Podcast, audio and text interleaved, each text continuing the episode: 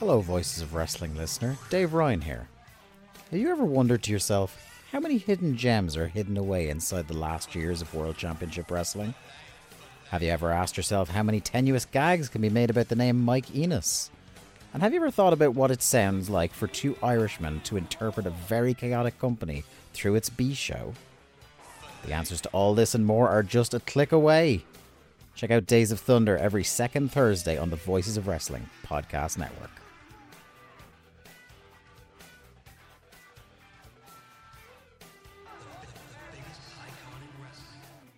This podcast is a member of the Voices of Wrestling Podcasting Network. Visit voicesofwrestling.com to hear the rest of our great podcasts, as well as show reviews, columns, opinions, and updates across the world of wrestling.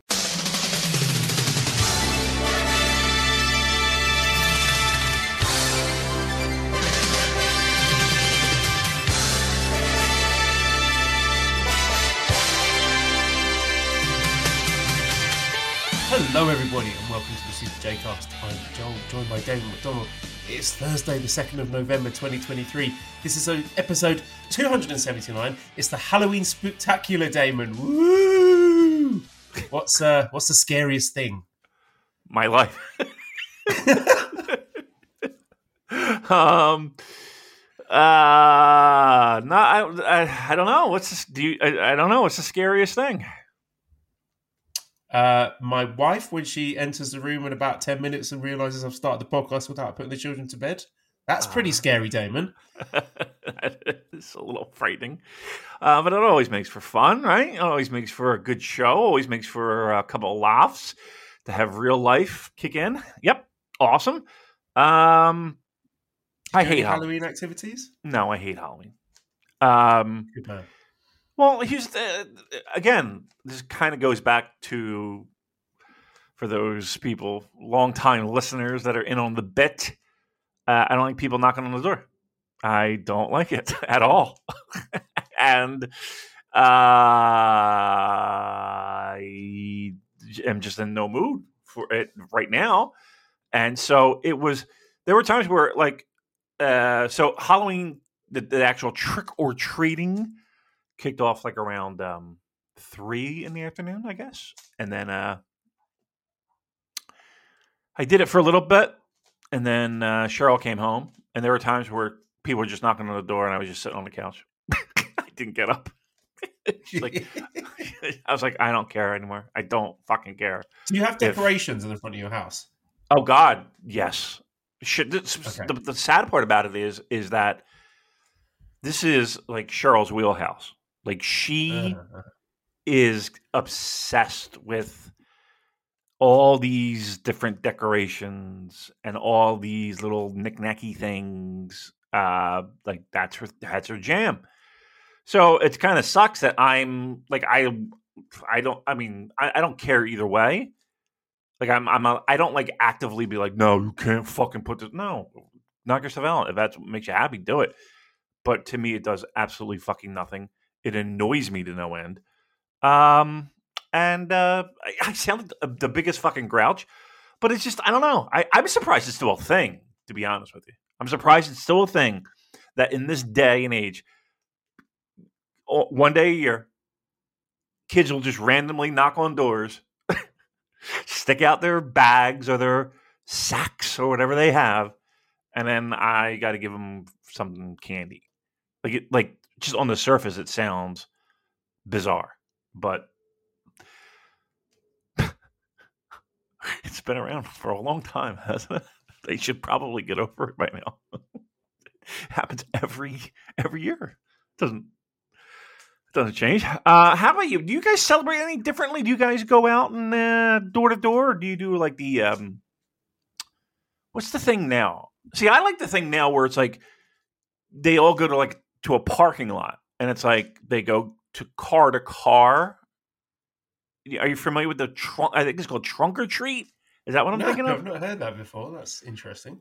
Yes, yes. So they go to like a big lot at a school or what have you, and everybody will park, pop open the trunks and all, obviously, and then uh, yeah, away we go. They've uh, they've uh, they kind of monopolize that lot, and they go, you know, it seems like a little safer, seems like a little bit more uh, controlled. but no, going, I don't understand the old door to door thing. I'm not a big fan. So I'm sorry, I cut you off. Please go on. No, well, we don't really live in an area that's conducive to trick or treating. Like we live. Can I come there? Can I live there, please? yes. Can I move in? Uh, I don't have any money, I mean, we- but I, I can't pay rent. at home. You saw? Uh-huh. Did you see my uh, Cato lantern? No, I. I don't. I I, haven't. I carved a pumpkin. You know, we went to the pumpkin farm. Ah, Um, let me find it. okay. I can't find it. okay. All right. I okay. Let me have a look for it. But basically, we went. You know, we did the the pumpkin picking thing. That's adorable, though. Yes. I'm gonna send you okay. a picture now. Fine. And Yes, honey. Please send it to me via the internet. Oh, there, oh, there, there, oh, there it is. Oh my god, that's pretty good, dude. Pretty good, isn't it? It is good. First attempt. I mean, yes, it's legit Quite cat raw, like. like, Scooping out the middle of it is Yeah. quite difficult, but luckily, years and years of heavy masturbation has given me the manual dexterity required for scooping the inside out of a, a pumpkin. So, no bother. Really? well, I'm glad it finally paid off. Um, yeah, it looks. uh, I mean, that's not bad. I like the little ears that you got in there. Uh, the whiskers. You did. You did a good job on this one. This is good. Um, I think you have a future. See, if you have kids, I think it's a different story too, because the kids, they just, you know, it's they get to dress up and they get to you know, be kids and and and have if you have any type of imagination, that's the day to let it fly. And it's that's I mean, to me, that's awesome. And and the pumpkin picking and all that. Yes, of course. Yep, that's you did it right. You did it right. You did it right. Yeah, we just had a little party at home. Mally cooked up some like party food and stuff for the kids. She got bell peppers and like carved little faces in them to make like mini jack o' lanterns, and then put like um, what would you call it? Meat sauce, you call it in America. uh, Sure. inside them. So that was good. Uh, yeah, it was fun. We just Look did it for the kids, invited our neighbours round. Um, not something I would normally do, but yeah, like you said, when when you've got little ones, you have to try and make some nice memories for them. Um, I I'm not into the idea of trick or treating. We don't get trick or treaters coming around because yeah, we live uh, in the middle of nowhere, which uh, was good. But um, oh, yes. yeah, that, that's worked out well. We've had a storm today. I got the day off work because uh, I Storm heard. Kieran- I heard to it's be pretty. confused with the Clout Demon Kieran, but Storm Kieran came round and I got the day off school for it, which was nice. Yes, I I did I did hear of that, and and um, like, correct me if I'm wrong. Like eighty mile an hour winds, ninety mile an hour winds, like like fucking hurricane shit you got going on. Uh, I saw very little of that. It was pretty mild, actually. I mean, bear in mind, back in 2016, I lived through a full blown typhoon when I was living in China. So, yeah, this is just, just a bit of rain. Okay. Esther's asking to open the door. Hold on a second. Go ahead. right back. Yeah, please, please, please, by all means. My lord, let this let the star in. Let the star shine. All right, she's here. She's brought the cat in. Yay! We're all, All good. Right. Full, full, full option here. Hi, Esther. Come and say hello to the listeners. Say hello, freaks. Hello, freaks. You had Hello. nice Halloween, Esther. Yeah. What did we do at Halloween? Um, we make some we we ghosts, some ghosts, some Oh, ghosts. We made some ghosts. ghosts. I love it. Ah, what I can't believe she's she talks so much now. It's just amazing to me how like kids grow. So fucking awesome. Um. All right. Well, good. Good. Um. uh, she's not listening to me, is she? No, no, I've got Oh, good, good, good. Okay, good, good. We're Being going to I'm ride out the chaos of bedtime, but uh, let me. while you Yeah. shoot going on in the background, got a question here from Matthew who says, Okay. "Have either of you messed around with non-alcoholic beer? I found a couple of zero point five percent IPAs I really like, and it's helped me cut back, especially at home for Yeah. health wallet reasons." Um, Yes, yes, I have. Good job. Uh, excellent work. Um, yeah, I have actually. Um, I actually haven't been drinking a ton, just p- period in general. Um, but yeah, I mean, there are a couple IP. I think one of them's one brewery is called Athletic. Is that is like, uh, I, I mean, legitimately, it gives you the ta- it helps tremendously. It gives you the taste and the feel, uh, and you know, it pours. It's it's it's it's a beer, but there's no alcohol in it. Um, so yes, I am familiar with them, and I have explored. You know who makes a good one? Uh, well, two people. Sam Adams here in the states makes a good one. Guinness makes a a passable non-alcoholic version of their beer. It's it's again, it's not 100%, and I'm I'm not here to offend Guinness drinkers because trust me, I've I've had more than a few pints myself. Uh, but it's really close. Well, while we're uh, talking about our favourite non-alcoholic drinks, do you want to know what mine is, Damon? I do, I do. Yes, I'm, I'm very excited. It's yeah, ready? Yeah. It's Magic Mind, who have designed the world's first productivity drink. A science-backed blend of matcha, nootropics, and adaptogens work together to get you faster into flow state. No anxiety, no just, just focus on productivity. so, so what you're saying is Ritalin? so we, we've started to get these unsolicited um, offers of uh, uh, product placement. Yeah. people who clearly never listen to that. I've got another one. I don't. Did you? Did we get another one? The other one. No, I don't even know of that one. Okay. Let me read this. one to you. Please, This please, by all means. Okay. Hold on a sec. Okay, here. Damon McDonald and Super Joe, uh, Yes. Super Joelcast. Yes. Hey, I'm Rich Kagan, and I've been in the media business for 30 plus years. Oh, I'm writing to you because I would love to be considered as a guest on Super J-Cast. You've got a phenomenal podcast. yeah. Would this be of value to you and your audience? What's that? Here's a quick little bio about me. Okay. One, I've been stirring the media pot for 30 years. So long, I can't believe it's not burnt. Two, I don't know what that I've done a gig as the VP of sales at CBS Radio and TV in LA, and even Bertha Howard Stern ad networks, all before Howard made his big move to Sirius XM Radio. Tons Uh-huh. of wild stories here. I Three, I ran my own show at Wingman Media, was the CCO, a direct response agency. My mission, getting my clients rock bottom cost per acquisition rates. Uh, right now, David, you this is ticking all the boxes for a, a, a podcast about New Japan Pro Wrestling, I'm sure. Yeah, no doubt. Uh, no, no doubt. Four, I love traveling, eating, golfing, skiing, surfing, and playing the blues on harmonica. I've got three kids under 13, and I live in Manhattan Beach, California. All right, Oh, so nice. Already that profile is uh, definitely right up our street. There are a few topics I can discuss. Mm. Would any of these topics benefit your audience? Please be boobs. Please be One, boobs. I- Please be boobs. I can dive into the world of media, explaining how anyone can Oh. leverage it for boosting their business. Let's Yeah. explore how your audience can turn the media game to their favor.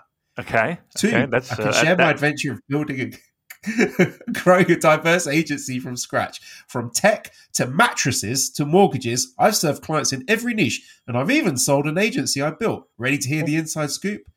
Three, I can talk about my experience in building a team that excels in creating high performing media content is my forte. I can share insights and strategies on how to assemble and nurture such a team. Four, I can talk about the wild stories that have come up from my Howard Stern days. Five, the secrets the biggest media companies use behind direct response copywriting and advertising. So I'm sure you'd agree that's a, a, a match made in heaven. I got a Howard Stern for I got Howard Stern for him.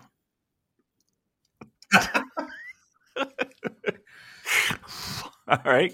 Uh, I think it's a perfect fit. tempted to get them on. I'm tempted to call their bluff on these things. The the uh, the nootropics juice and Yeah. Rich Kagan. Yeah. You know what? I think that's a great idea. How about this? Why don't we do this? Why don't we offer them the full run? They can run the full gamut of World Tag League. Just get them on and immediately be like, okay, so uh, Yujiro and Evil versus um, Right. Goto and Yoshihashi. Go. Yep, yep. Give us your give us your takes. give us your take. Give us your take on this never title situation. yeah, that'd be fucking awesome. Yeah, you know what? Let's do that. Let's do it. I think. Uh, I think. I think we need some uh, some some creative juice. I think we need some uh, I think we need to take this show to the next level. Is what I'm trying to say, Joel. And I think those two things, those two, the, the media mogul who who has uh, stirred the pot, as he says, he stirs the pot, uh, and also uh, the basically uh, an energy drink, right? Um, okay. Let me guess. All natural ingredients made of like cocoa powder, pumpkin seeds, and fucking yak Cum. cum. I don't. I, fucking Both went straight to come. mm, delicious. Uh, it's it's amazing that one that people will jump on that. You know what I mean? Like people will be like, I mean, obviously not here, but like just in general. Like I don't know. I just uh there's a sucker born every minute, I guess, right? There's a sucker born every minute, and oddly enough, we do this on a pro wrestling podcast. Um, it's it's um, what a world we live in, right? What a fucking world we. You know what I'm looking at right now? So, uh, our uh, the governor of New Jersey um, has been uh, getting getting his feet. He, he's been he's been the, the media has been stirring his pot, so to speak. Uh, he uh, come to find out during his tenure so far as governor of this glorious state known as the Garden State. Joel, I don't know if you know that. Uh, the Garden State, New Jersey. The governor of New Jersey. Um, it's come to find out that he has a personal expense fund that is funded by the taxpayers of this great state of New Jersey. Um, and he has used this expense fund for such important political and social endeavors, such as taking a group of people to the Taylor Swift concert and spending eh, around $10,000 on food and beverages. Uh, also, New York Jets and Giants games, as well as um, oh, there's a couple of concerts here. The uh, the Power Jammer. Wow, look at this guy. Uh, so yeah, now uh, again, uh, thousands of dollars being spent on uh, him, while you know people just trying to get by, uh, make make their way in this in this economy. And he's in the air conditioned boxes, dancing to "Shake It Off." It's fantastic. What a world we live in.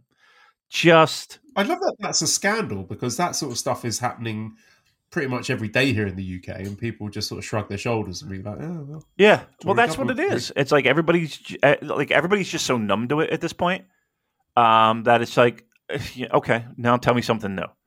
Like, and like, I just not that I'm like this big. We have to, you know, wake up, everyone.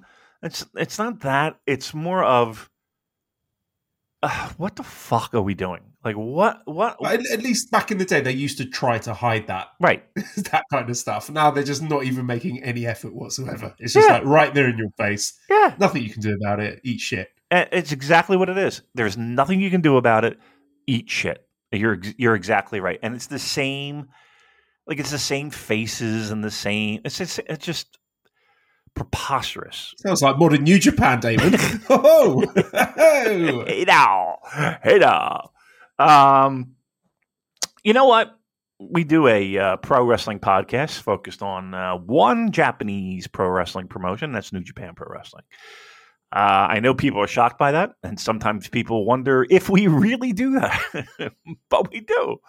So I'm going to say this. Let's get into the heavy hitting action. Let's get into the the meat and the potatoes. Unless uh, you got any more non-alcoholic uh, beer suggestions? I had a John writing in saying, "At what point will you guys give up watching full time until the product turns around? Wrestle Kingdom, New Year's Dash, New Japan Cup. I fear for your sanity if the product doesn't change.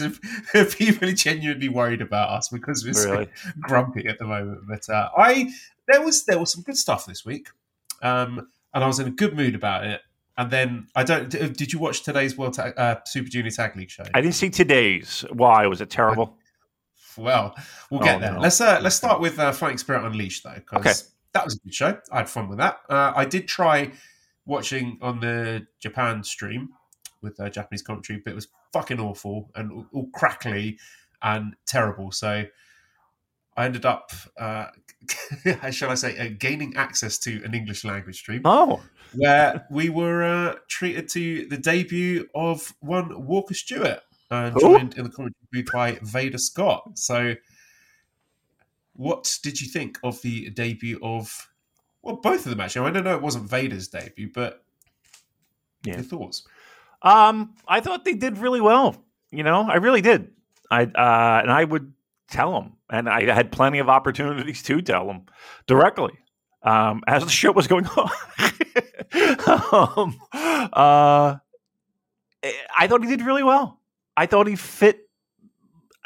Look, it's it's a very tough situation to be in, in the sense that um, he does have like a production guy in his ear a little bit, but not a lot. Like it's not like it's a legitimate TV deal. Um, and it's hard to hear, and it's hard, you know, and it's your first time, and you know, you don't want to be too excited, and you don't want to be too, you know, try to, you know, not be excited. It's a tough, tough line to to, to walk. And I know he had a lot. I'm 21 years old. Were, were you good at? I wasn't good at anything when I was 21 years old. dude. you- I was such. I'm a fuck up now, uh, but at 21, could you imagine? No, I, I no. I would find, I would find a creative way to just fucking shit the bed. Um, and that's another thing too. You know, people can. I appreciate the fact that when people get an opportunity and they make the most of it, like like I feel very good for those people. Um, this might be a, a weird take, but I thought both of them worked pretty well together. You know what I mean? Yeah, like, It sounded like they've been doing it for years. yeah, And um, the same applied for the well, the Super Junior Tag League show I watched with Walker and Chris together. I mean, to sound that comfortable and that confident and, and professional, I say that was the the headline there, just how professional it all sounded Yeah. off the bat for a guy. You know, self confessed, he's not a, a, a massive you know student of New Japan or its history or the, or the product. This guy who's relatively new to it, but you wouldn't been able to tell from watching the broadcast. no, no, you really could. I, I, I told him that it felt like he has been there for a long, long time. You know what I mean? That's it, it, he did not feel out of place at all. Um, and that's and that's something. That is that is. I mean, that's that's a professional broadcaster, and to be that young is pretty pretty amazing as well. Um, no, I thought they. I look, Tons of experience though. Yes, yeah, and that's amazing too. You know, to be that young and have that much. Um, I, I no, I thought I thought it was I thought it was. Let's put it this way: I was hoping for the best, and it and it exceeded my expectations. I'm not saying this is the greatest announcing performance in the history of pro wrestling. Uh, I'm saying that he fit in seamlessly, and that's that. That was really all that I asked for. Like, and here's another thing too. So I'm watching the show and um, I actually popped into the Discord, and um, it was amazing how you know people were commenting on just about everything. And I think the true litmus test would be if our freaks, you know, just fucking found one little thing and just hammered it home because that's what they do, right? One little tiny thing, and they'll just be like, "We're on it," you know, and they're going to make fun of it and turn it into a fucking meme for two hours, three days, twenty-seven weeks. Um, they did not once, not once, not once was there a even like a oh this fucking guy or uh, it wasn't there. So look, uh, if if he's two for two, then we are we have been blessed by the announcing gods. Because one thing New Japan Pro Wrestling has done pretty well, at least from from an English speaking perspective, is they've gotten quality broadcasters to do their shows, and that's Kevin, and that's even Carino, and even Callis, and even uh, Ian uh, and Um, and and and Maro, Maro, I can never pronounce his name. Ronaldo, he did the Access shows and he did NXT and all. Um, like like top to bottom, they constantly find Mavs. Remember Mavs? Uh, you know, he was good. Yeah, yeah. I was going to say the sort of interstitial guys, Mavs and Mark Warzeka, like Yeah, they- basically everyone with the exception of uh, us. Lanny Poffo, who in his own way uh, has left us with wonderful memories. You know, God, Right. rest his soul. wasn't like um who was was it wasn't Swerve was it who was um who was the guy who did uh color commentating every once in a while um Uh, Caprice Coleman. yes yes like that he wasn't bad at all um they've had they've had more hits than misses absolutely have so yeah I mean I mean they do get that right. You know Gino um Chris obviously. Chris is probably one of the probably one of the my favorite pro wrestling stories of a guy who was a big fan, did the podcast thing like us, wrote his his book, did all it, you know, did all the things that um, a, a big time fan would do, and parlayed that into giving Kevin Kelly information and translations and shit like that.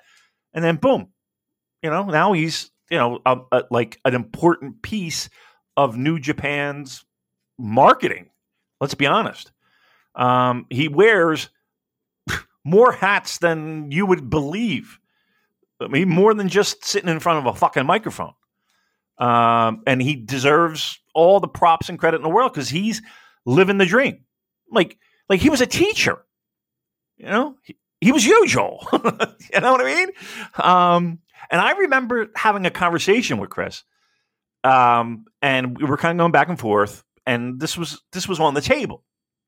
And i said dude you can always go back to teaching right? You can always go back to teaching but you're never going to get an opportunity like this you know you're never going to you know even if it's less money even if it's you know, a little bit of a struggle, whatever it is, like you're never going to get an opportunity like this that's presented to you. Um, this was this was after. Remember, he had that podcast, uh, and, he, and and I think we went over the the matches of right of the Tokyo Dome. Was that was that his podcast? Eggshells. Yeah, eggshells. Yeah. Yeah. Yeah. Um, I forget what match I did, but I know I remember you you being on there. I was on there. I think Craich was on there. Uh, I think WH Park was on there. So, uh, you know, to me, I love shit like that. Like Gino, Gino, fucking, you know, did his shit in in Australia and in, in Indies, but he was like active on message boards and, sh- and and and even to a certain degree, like Tony Khan. Know, Tony Khan went to ECW shows, and eh, that that first New Japan Long Beach show, he's in the fucking front row. Um, like that's the kind of shit. I mean, he's him. His situation's a little different, being that you know, yeah, dad's a billionaire, but okay, mm, take that out of the equation, and you know, he's just like us. he's just he's just like us, Joe. Um, minus the billions. So uh, no, I like that. I like I, I like that.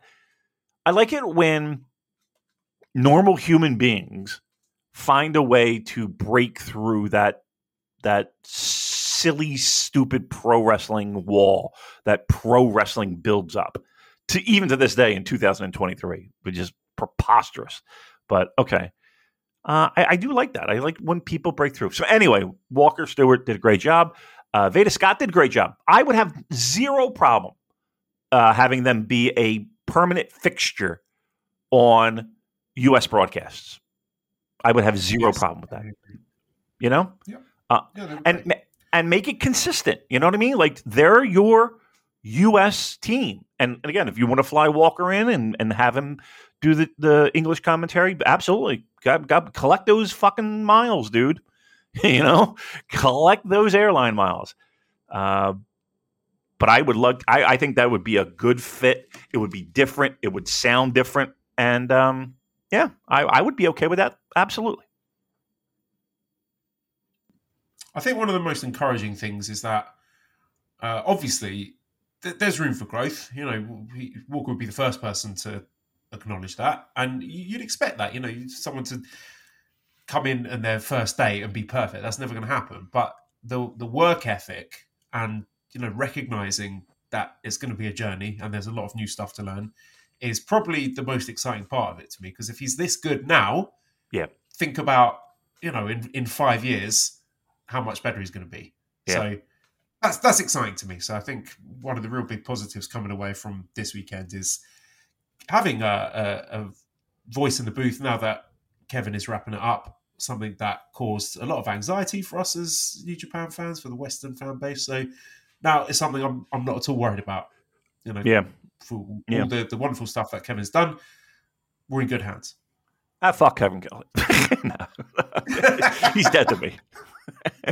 he's, he's dead All to me. uh, let's get into this show then. Uh, so this is Fighting Spirit Unleashed. Um, unless you have any hot takes on the kickoff matches, I will go straight to the main card. Yeah, I think main card is where we need to be, right? By the way, this is a, a monster beverage, not a beer. Thank you very much.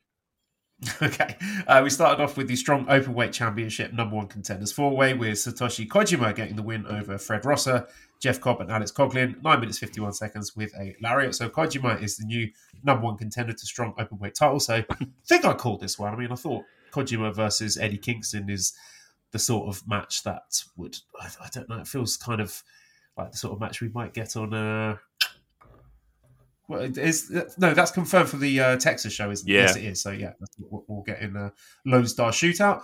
Uh, yeah, this match was pretty good. I mean, f- it was interesting in as much as usually for these four way matches, you get sort of different styles, but it was four guys who are pretty slow and hard hitting.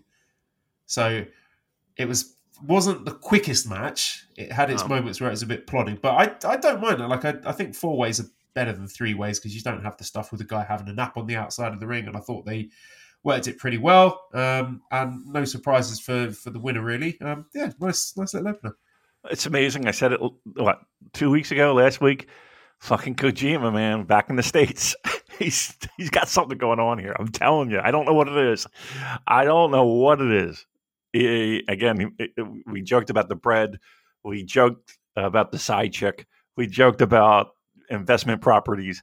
Uh, he's got something because he spends at every opportunity he's here. And I think that's, I don't know, kind of funny. Maybe he's got a really annoying spouse in Yeah. Japan. He just Yeah. can't wait to get away from her. It might be. I mean, maybe. You know what I mean? He just he gets out and he's like, "Oh, sorry, dear. They they booked me booked me again. I got to go back to the states." Oh, real? Yeah, yeah. I'm sorry. It's a it's a wrestler's life. I'm an, I'm an international star. They need me. They need me to draw a house. Um, I thought the match was good. Um, decent opener. Uh, I was a little concerned with like if I'm going to point wag a finger at anybody. Um, I thought Fred Rosser looked like two steps behind everyone else, and I don't know why, but like it just seemed like nothing was clicking with him. Nothing was.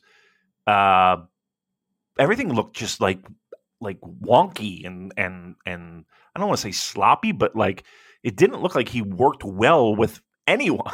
it just looked he just looked just I don't know, maybe he was had a bad day or he was sick or I don't know. But but like I was just noticing like a lot of just fudged up spots with him. I don't know what the deal was there. Um I think he's just maybe not wrestling as regularly as he used to. Is you know, not getting that getting the reps in against high quality opposition. And when you are Maybe. forced to step up in a big match like that, then it can be tricky. Maybe. I mean, I thought it was weird when, speaking of announcing, they were like, uh, "Yeah, you know, he's uh, spending a lot of time being the head trainer in the in the LA dojo." I was like, I don't know if we want to necessarily say that. I mean, we don't necessarily need to let that out. Uh, yeah, maybe you're right. Maybe it's maybe it was just rust. Maybe it was just I don't. I, for whatever reason, it just didn't seem like it clicked. Um, and that happens. There's no, you know, whatever you're gonna do. What are you gonna do? It's the first match on a fucking show in what is it, Sam's Town, Sam's Club, whatever the fuck it is. Um, that hellhole. Um, yeah, I thought it was fine. It was good. Um, but yeah, it is weird that like okay, we are like it's it is it it feels like it's set up for Eddie Kingston's dream Japan year. you know, he's going to wrestle every one of his every one of the guys he's traded videotapes. He's he's going to get in the ring with, um, and good for him. You know, he could, if if if he could pull that off, um, and and check those boxes, God bless him. You know what? Have fun with it. He does look like a tub of shit, though. I'm just saying. Uh, I'm just like like the the belly is is it's gotten a little out of control. And this is coming from me, mind you. But again, I'm not a pro wrestler. I'm a fucking jerk off who sits in front of a microphone. Um, thank you. Thank you very much. yeah, I'm going to keep my powder dry for uh, Eddie Kingston discourse for now. Uh, we moved on into a tag team match with uh, Stephanie Vaquer and Zeuxis defeating Johnny Robbie and Uvia. So Stephanie Vaquer pinned Johnny Robbie after seven minutes forty seconds with a package backbreaker. Uh, this was fun, bit you know, good. bit sloppy, bit wild at times, but I, I liked it. Yeah, and I'm just a, a big fan of Vaquer. Every time I've seen her on one of these shows, I've been really impressed. I think she's a very great addition to having these, uh, you know, this sort of pseudo women's division that they've got for the strong shows. Uh, she has, uh, I believe, challenged Mayu Iwatani for the IWGP Women's Championship, so we're going to be getting that at the Texas show. And I'm really looking forward to that because every time I've seen Vaquer, she's delivered. You know, we all know how excellent Mayu is, so uh, that's one that I'm definitely excited about for the Texas show. Yeah, I think. Uh, I mean, I, I enjoyed the match. And I think a lot of the people in our like when that match was over, a lot of people in the Discord were like, "That wasn't bad. That was pretty good. You know, that was fine." Um, so I mean, I, I hate to use our Discord as uh, the you know the, the the bar, but like if if they're nodding their head in, in approval, and and again, I felt the same way. Um, yeah, I mean, it's got to be. I mean, I'm not saying you got to go run out and and and carve out time over, over the weekend to rewatch, but look, it didn't. It it wasn't. It could very it could have very easily been a match that people hand waved. Let's be honest. Like you're going to a New Japan Pro Wrestling show. Um, I I don't think many people are familiar with even how New Japan promotes their women's strong division. Um, yeah, better than AEW does. well, yeah, I mean, maybe you're right. Uh, it's you know, I think a lot of people it, it, it could have easily been one of those matches that you hand waved. But if you stuck it out and you and and you said, "Okay, let me give this a shot," I think people were were pleasantly surprised. Um, and and and here's the thing too. Like, if we're to do this, let's let's do this in the sense of, okay, I look, I, I'll be the first to admit, I am not I, I don't know when the last time I've I saw the that title, the IWGP Women's Championship, defended. Can you tell me the last time that was defended? Uh, exactly. you know what I mean? Like it's like it. Like I really wish they would do something. And again, they're at, here we go. We're going to January. We're going to, to to the dome, and we're not putting that belt on the main show. Like like that bothers me.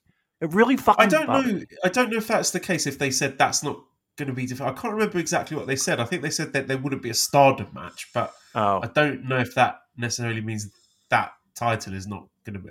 I mean, there's got they've got two titles, haven't they? They've got the Strong Women's Championship right. and the IWGP Women's Championship. Right. Um, I don't know. One of them might be defended. Both of them might be defended. None of them might be defended. I don't know. Um, I've lowered my expectations, but I when we do get given these matches, they're always a treat. They are good. I mean, I, listen, I don't think there was a bad title defense. I don't think there was a bad like you know, especially when you get like uh, Mercedes Moné involved. Like the, like it's been a, a very underrated division that I don't even think New Japan takes seriously, and that's a shame. I really feel that way. I don't think that I don't think the promotion does anywhere near a job that they should be doing. If again, you don't have to do it. Like they didn't have to commit to this at all, right? Let's be honest. They didn't have to do shit. And and and I don't think anybody would have batted a fucking eyelash. But they did it. They said they were this this is this is a thing. We're serious about this. And I'm sure a lot of it had to do with okay, we're going to make this division and we're going to center this around Moné because we have an opportunity to to you know, I'm sure that that, that was the thought process. Like, okay, fine. Like can we do something with this? Like you you you look, I'm complaining about a fucking promotion. That, Look, we, we could copy paste this conversation no about joke. Yep. about uh, ten of the the New Japan titles. They, Yep. I've said it before. They introduce a new title with a clear mission statement. This is going to be the title for this thing, and you think, yeah, this is a great idea. It's got a clear Yep. identity, and then six months, everyone's forgotten about it. So And they've done it so often. It's not even Yeah. like during this this modern time. Remember the U, the like it was like the Universal twelve, is it or what? I forget what fucking number they came up with. Um, that title and like there's For just twelve year olds. Yeah. yes, yeah, it's children wrestling. Uh, yeah, they weight limit of hundred pounds. Um, yeah, I mean, it's just they do Adam it all the time. What's that? Adam Cole. Adam Cole, take him. oh, Adam Cole, baby. All right, all right. So that's uh, again good match. Let's do more with them, please. Uh, yeah, next match, 20 minute time limit. We had a Gabe Kidd defeating Tom Lawlor in 12 minutes, 30 seconds with a classic power driver. It's very encouraged just to see Gabe Kidd getting a singles match here. Yep. And hopefully the company are as, well, if they're half as hard on him as I am, then we're going to be in for an exciting time. And although it was not a clean win, it's I'd say it's a pretty big win for Gabe Kidd. I mean, Tom Lawlor's, I'd say, well, was a, a fairly protected commodity on the strong shows. Maybe not so much these days, but uh, either way, I thought this was a really good match, really intense. You know, nice mix of styles, good uh, sort of uh, chemistry between them. The two sort of, com- uh, yeah, the two different personalities. They sort of played off each other really well. I like this one. This is good. Yep. Um, yeah, you're right. It was, you know, watching this match, you're kind of like, you, you get two feelings, and and one, I think you hit the nail right on the head. Um, with Lawlor, it's like, man, what are we doing? now I'm sure that there's, you know, logistics involved, and you know, all that fun stuff. But if I, I think if New Japan were serious, um, I'm sure uh, with a little coaxing, uh, you know, he he could go right on over there and and and do some fun stuff and be used a little bit more. coax. He's desperate for it. You know, if you saw Yeah. his Reddit post a few months ago, he's gutted that he missing out on G1. He would love to be getting more dates with his company, but you know, maybe this is just one of these situations where there's a disconnect between the value that we as fans see in a wrestler and the value that the office see in him. It it Yeah. just seems that they're, they're not as keen on him as we are, which is a shame. Well, I mean, you could say that to the, the entire fucking strong roster. It feels like. Um, Yeah. But okay, enough of that. Let's let's focus on the positive. and uh, the positive was a a good match. B, uh, Gabe getting a, a a solid win. Again, a little shenanigans at the end, but you know, one, two, three in the middle. Uh, the the idea of him not being a focal point if they're going to continue with Bullet Club, um, him not being a focal point is is the, the, they're, they would absolutely be missing the mark.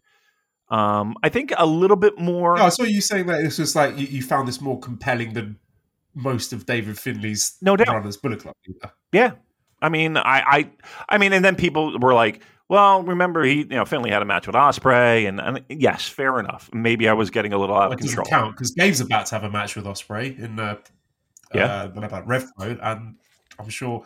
Well, that'll be an interesting comparison point, won't it? See how that one stacks up against Hmm. Finlay versus Ospreay. But just Gabe's got that aura, man. I just this seems like a weird thing to say, but I enjoy watching his entrances. Often, if I'm in a hurry, I might skip entrances, but I just love watching Gabe's entrances because just the way he carries himself and you know all the shit talking and just the energy that he brings out. is just it's really compelling to watch. Yeah, no doubt. It's um, there is a little bit of a of a like a, a, a wild card element to him, and there's a um, I don't know uh, an excitement, um, a a a feeling of uh, of randomness to his matches that I do enjoy. They're they are hard hitting. They are technically sound.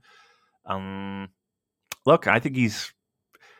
I think right now, like we're relying a little bit too much on the typical angry Westerner in Japan, you know, middle fingers to everybody and blah blah blah. Okay, I think once like his heelness kind of develops and he kind of strays away from those crutches, I think it gets a little bit more nuanced.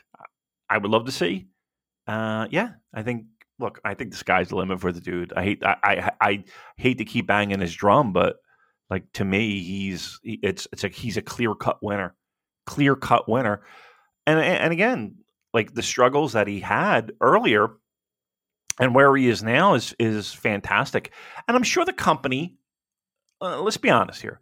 I'm sure the company might have a tiny little bit of reservation. You know, maybe they don't want to just fucking go all in on a, on the guy. Let's see how he feels. Let's see how he makes out. Let's see if everything's you know, you know everything's good. You know, he's handling this well. Seems like it. Um, yeah, and let's. I have no. Here's the thing. Here's the thing about this one. I have no problem with the slow burn on him. I have no problem with that. Let's let's let's let's put the extra oomph slowly on him, just so he can carry it.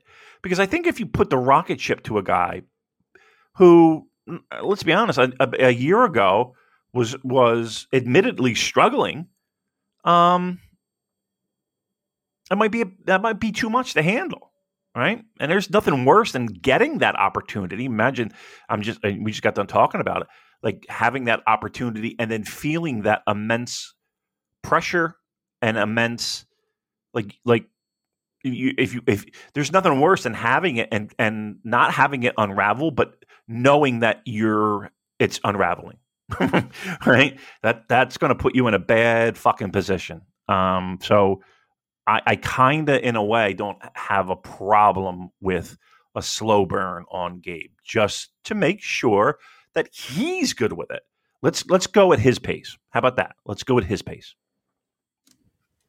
Yeah, totally agree. Um, okay, let's move on to next match, which was Atlantis' 40th anniversary match in the USA. So we had Atlantis, Hiroshi Tanahashi. Okay. Can we? Can I talk about this for one second? I know we're, I, I cut you off, and I, I apologize. I feel like I'm stepping all over you. No, go ahead. Uh, Atlantis in the United States, maybe in like San Diego, maybe in like Tijuana, Mexico. You know, like like you're right there on the Mexico California border. Maybe he was. re- Atlantis is not relevant to to anyone in the United States. I'm sorry. I mean, look, in in all his years of pro wrestling, name me a Atlantis match that meant anything other than Mexico. Like his match won, I think it was 2000. It might have been 2002. Like it was match of the year because of the feud that it was built in Mexico. But in like like I appreciate what they're what they're doing, but like let's let's pump the brakes here. You know, like like fucking Johnny Rods has more impact in U.S. pro wrestling than Atlantis. Okay, but again, Atlantis is a name. We're familiar with him. He is uh, a legend. But the, the the let's pump the brakes on all this this uh, magic that he's created in the United States. Okay, enough of that. Please. Uh, I have more memories of him working in Japan than in Right. the US. I mean, he's been a mainstay for Fantastica Mania as long as I can remember. Right. He was on But- dome shows. Yeah. Uh, was he? Okay, no, I wasn't aware of that. He was in a six man or an eight man. Actually, he teamed with Taichi, Taka Michinoku. Oh, Valiente. I remember that one. Yeah, That's, yeah. uh, Yeah, it was like third match or four. I, I want to say Wrestle Wrestle Kingdom four, Six. five, six, something like that. Single digits. Okay. Anyway, let's go on. I'm sorry, my bad. No, it was fun, fun match, vibes match. Uh, the highlight was he was just dropping Adrian Quest on his head right at the end. Yeah. that was incredible. That might have been the highlight of the whole show. But uh, yeah, this is a, a fun time. I think this is the kind of match you're not going in expecting snowflakes, but just you're there for the vibes, and we got good vibes here. Yeah, it was. I mean, it was very. Uh, Oh, Sorry, I forgot to mention. It's fun watching uh, Rocky working full shitbag heel, and also Tiger Mask because when Tiger Mask works CMLL, he is also a heel. yeah. So it's just funny seeing them leading into that.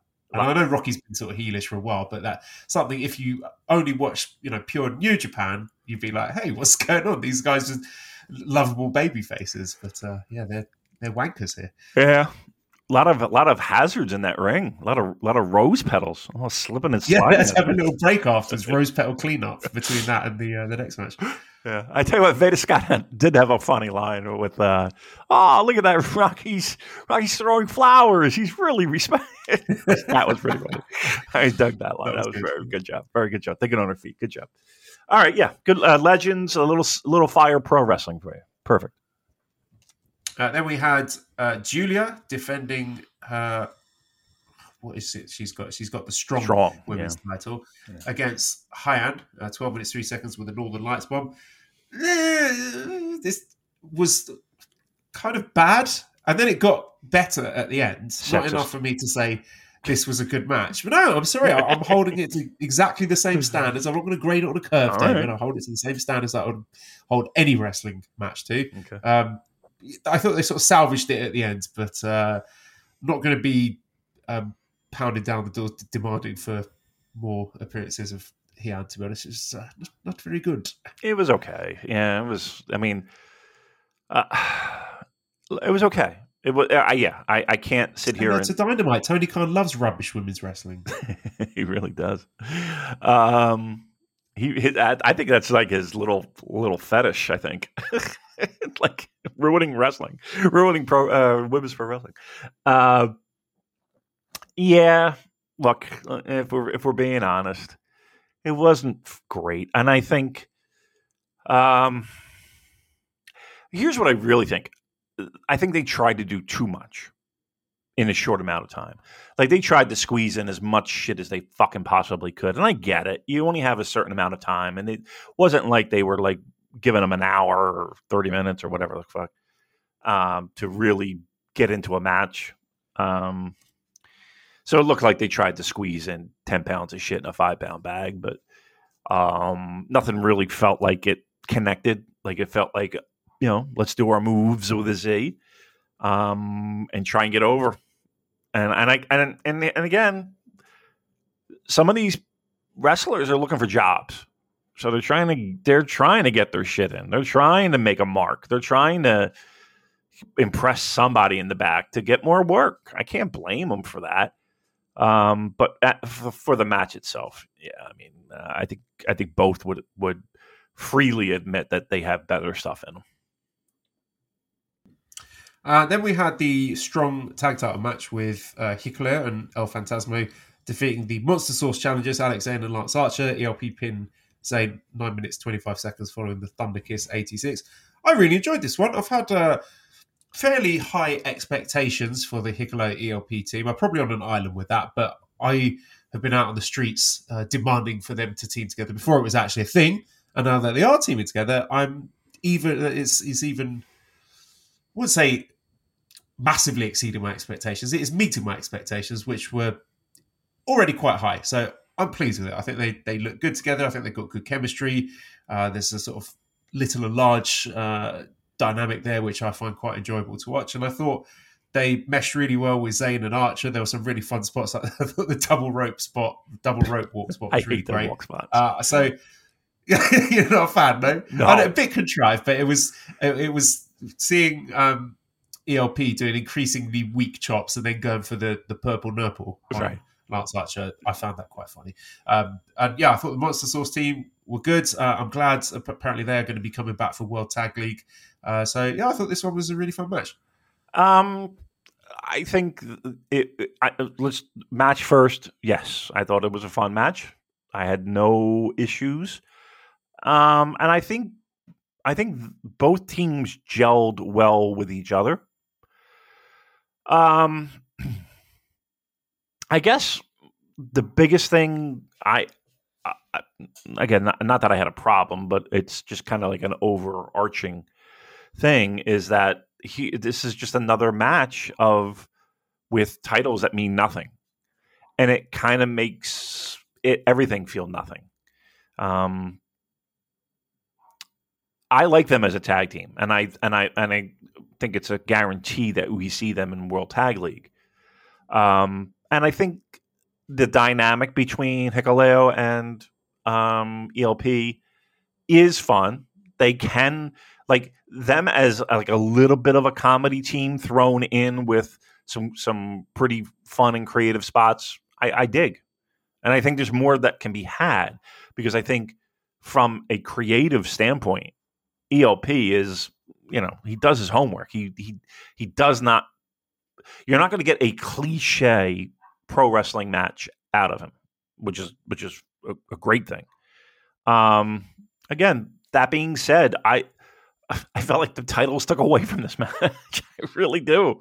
I would have no problem with just being like a contenders match for the you know the IWGP Heavyweight Championship. Um, but Lance Archer, I think uh, New Japan. I don't know what the problem is in the sense of you know AEW's not using them. That's for sure. Let's we can't find a find a, a spot for him. Um, and even Alex Zayne, like we can't find a spot for him. Um, that's that's that's that's that's odd to me because I think that there is a definite need for a Lance Archer type. Um, and maybe they just feel like, okay, you know, we've we've gotten all we can out of Lance Archer. Mm, I, I, would I would disagree with that strongly. Pardon the pun. Um, and, I mean, he was wrestling a, a, fairly big singles match at Dominion this year, wasn't he? He had that Will Ospreay match, and yeah, for US the for the title. US was it? Yeah, I mean, yes, I, but okay, so let's continue that. Why can't we? I don't understand why a guy like that, who, I mean, maybe it's a contract thing. I mean, I don't know what kind of deal Lance Archer has. Um, so maybe he can't. Maybe he's contractually obligated to sit backstage at catering and eat all their fucking food. Um, I don't know, but it just seems like a wasted opportunity. I think. Oh, I, I think they're using him all right. I don't want to really? see him overexposed, and I, yeah, I, the fact that they are confirmed for World Tag League to me, that's that's the thumbs up. That's, okay, right. that's where I want to see him. I want more monster um, Lance Archer. I want to see him in more in the mix. Uh, okay, then we have the strong openweight championship. Eddie Kingston successfully defending against Henare, 12 minutes 24 seconds by Uraken. Um, this was okay. I mean, I don't think they've got the best chemistry. I think I've said before, Henare is at his best with someone else who's going to go absolute balls to the wall and agree to hit him very hard and be hit really hard. And Eddie Kingston wasn't that. And I, I didn't expect that going in. And I'm kind of losing enthusiasm for this uh, sort of goodwill, make a wish. Oh, look, Eddie Kingston's getting to live out his dream. Like, it's time to move on from that. Yeah. I think all, all the criticism you've laid out, I would like to see this championship pass on to a, a, New Japan wrestler for a start. You know, let's let's put on a younger guy. And, and I can't deny that there is a certain sort of star power to Eddie Kingston. He does get great reactions. I mean, he probably got one of, if not the loudest reaction at Royal Quest 3. Um, but again, I think that speaks more to how AEW has sort of gobbled up the, the Western market share for um, wrestling fans more than. Um, I don't know. I was going to say Kingston's quality as a wrestler. I mean, we've we've gone over this plenty of times. I mean, his authenticity is something that's appealing to a lot of people. I get it. I just I'm ready to move on. Yeah, I mean, he's popular. I mean, TV will do that, right? Um, I mean, can I ask this? And and I I, don't I only ask this because I'm not an avid watcher of AEW, and when I say not an avid watcher, I never watch it. Um, Is he Sorry, on? you're asking me a question about AEW. Good point. I guess in your in your travels, I mean, is he on? Is he booked on TV a lot? Isn't he one of their champions? Is he ROH champion or something? I don't know. I'll have to look up. ROH champion. 'Cause I don't think he's on TV. Yeah, yeah, he is. he- He's the. ROH World Champion. Eh, maybe he's on TV a lot. Who knows? I don't watch it. But if it seems like he is, because why else would people be fucking jacking off to him? he's on TV. um, yeah, look, I, and I said this a million times that I love the fact that he found once again found an opportunity and got an opportunity and he's made the most of it. No fucking doubt. It's that's he's an East Coast indie guy who's been up and novelty's worn off. It on, we got- kind of It- is. it- it- and and also the fact that he is ROH champion means that compromises the drama of him defending this strong title because you know there's no way he's going to be losing any matches while he's still ROH champion. So it's just just got a bit of a mess now for me. I mean, maybe. I mean, who knows? I mean, is the is the Ring of Honor whatever? Is he the world champion or is he the TV? ah, who knows? Um, I mean, is it that important? you know what I mean? Like, I don't, I don't know. Well, look, until you you can give me evidence of uh, an AEW Yeah. title holder losing a New Japan match, then I'm going to stick to my guns. And Imagine- say that it's Imagine if you were doing like a Noah podcast, right? Is there anybody who does who does? Uh, is there an, an, a Noah podcast on the Voices of Wrestling podcasting yes, network? we had Paul. We had Paul on our podcast uh, a few months ago. Oh, do we? Him and Oh, yeah. Gerard, they do the uh, Emerald Flow show. That's it's right. a Noah and All Japan podcast. That's correct. That's where I get confused. I, I think of them as a all Japan. I don't. I'm sorry. I don't know. Um, but okay, so now you got to talk about New Japan and how they're always like the fucking bitch of New Japan, and like we're the bitch to AEW. Yeah, was- it's fine. It is what it is. I'm just I'm going to moan about it and probably annoy a lot of people, but I have to be honest. And, Yeah. and I think it's a it's a valid criticism when we're as critically assessing the drama of these strong open weight championship defenses when you know politically that there's no jeopardy there. There's no way that the champion's going to lose. I don't know. Maybe I'm on an island. No, you're not, because because I'm right there with you. And again, uh, like I, I I'm sorry if like when people press stop after these shows that they're not getting the warm and fuzzy feeling for something that they love. I love it too, but um, you know, I feel like I have an obligation to anybody who is willing to push the play button of getting honest opinions and honest feedback and and honest everything right? And if I'm not feeling something, I'm going to let you know. And hey, guess what? That could change in a week. That could change in two weeks. yeah, that's our, that's what we do. We lurch from uh, it's so over to we're so back Right. on a, a week. We do do that. Listen, we we do a show. This is this is for this is for entertainment value, right? This is not. Come on. Uh yes, but yes, you you're going to get honesty. Honesty. Turning Saints. You know that song, The Killers, Mr. Brightside? You familiar with that one, Joel? Yes, All right. yes, yes. I, I am. I do Alright. know that song. I know a song. Yay! Yes. Did you know he got plastic surgery? Brandon Flowers, the singer, maybe one of the most attractive human beings on earth, got plastic. And I'm like, what? What? What are you doing? Why Did would you? have done? Did little face, tusks? yeah, little little tuck, little face tuck. Um, yeah, like what the fuck, man? Really? I was like, him? If he needs plastic surgery, what the fuck do I need? Jesus Christ! should get more bit more adventurous with it. Go into the plastic surgeon's office and say, "I would like an elephant's trunk, Yes. please, instead of a nose." No, not nose. You're a real trendsetter.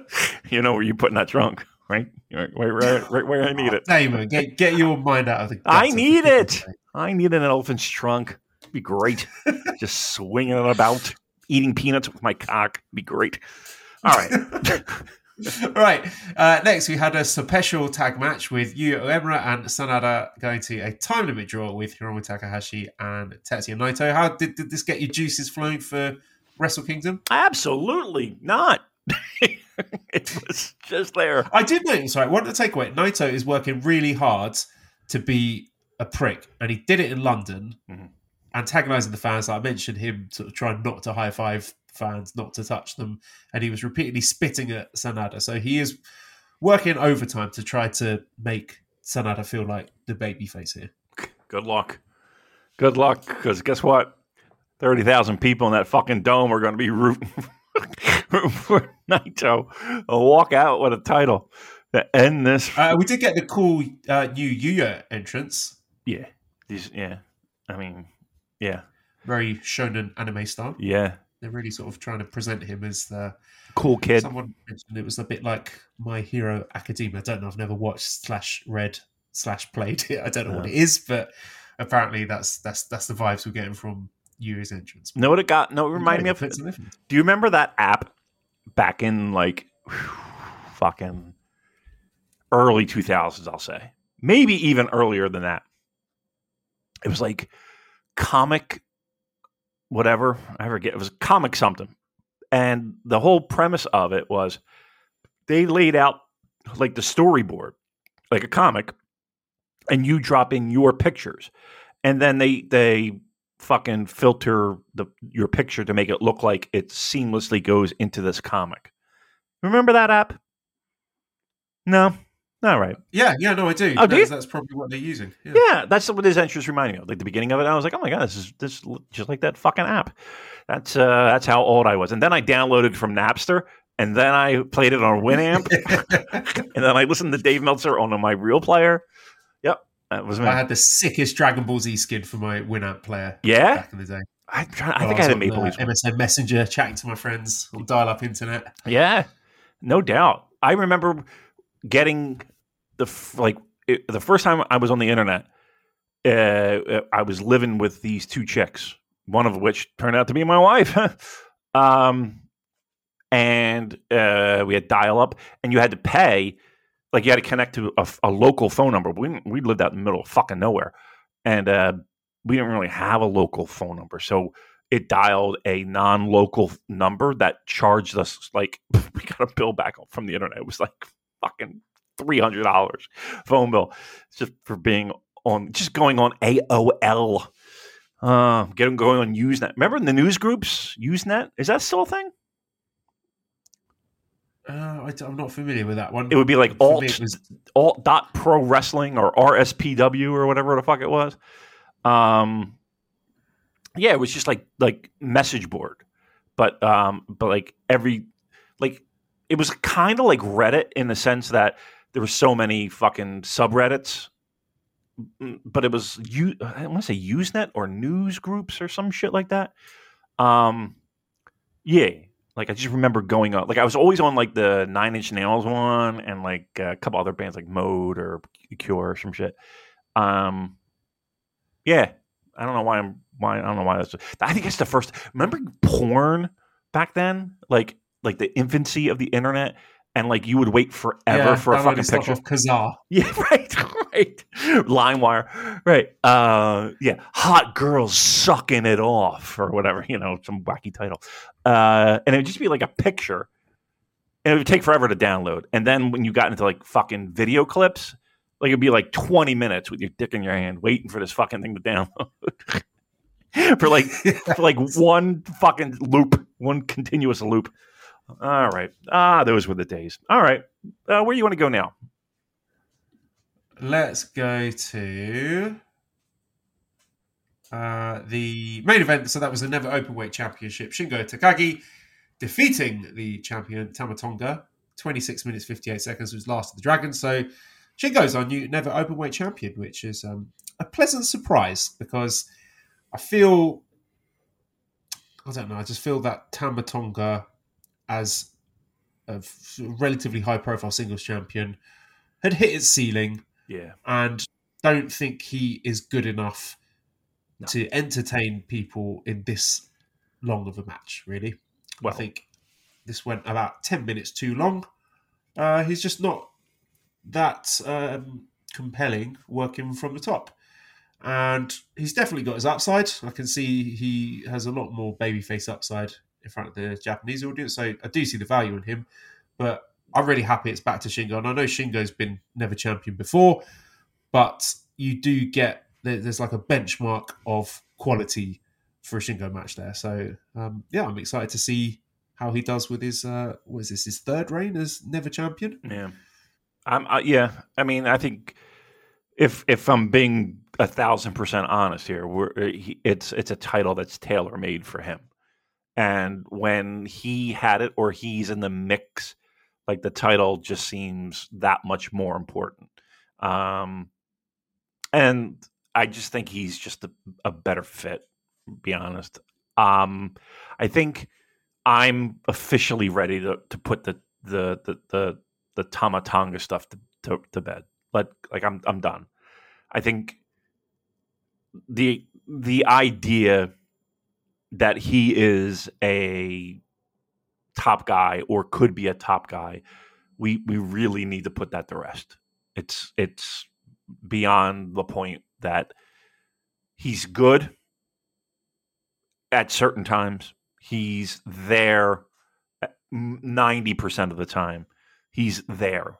Um, I know that New Japan has done their best to shove him down our throat um, and putting him in at least decent spots to take that next jump.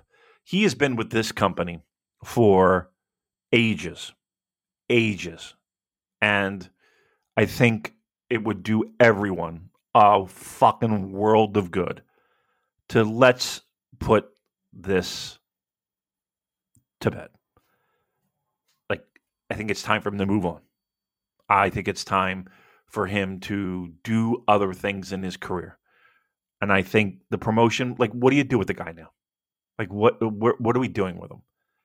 Like, where does he fit into everything? And look, it, it's this. I don't think this is the right company for him. If you want my honest opinion, I don't think it is. Uh, he's been here forever, and and it's been one thing after the other where where he's given so many fucking opportunities. It just seems like there's there's a level that he just can't cross.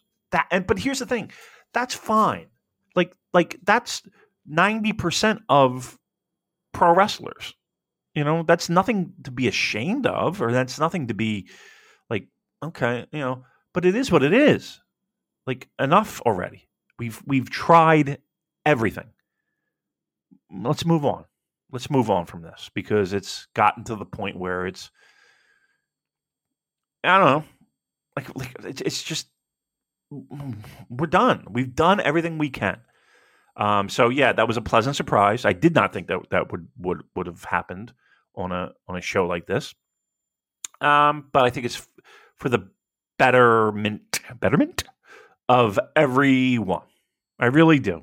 I, I do, and I hope I hope that in 2024, Tama Tonga gets the bag, as they say, uh, and you know goes on and does things that I think he's better suited for.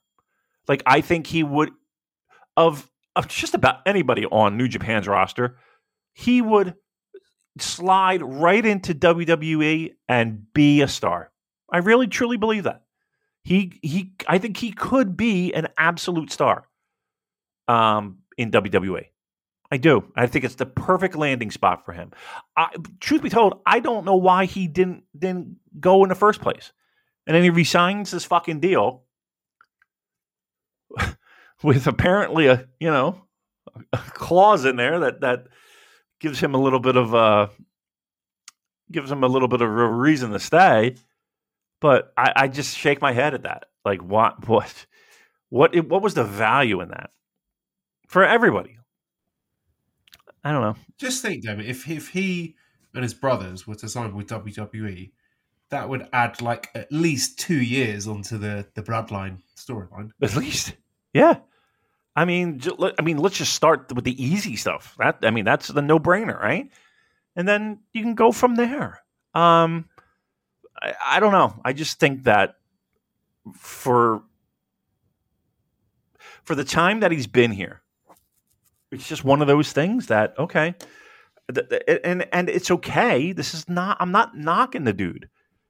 I'm just, I'm just saying, like, okay, he's he's you know an original Bullet Club member. Okay, well, Bullet Club's not really what it was.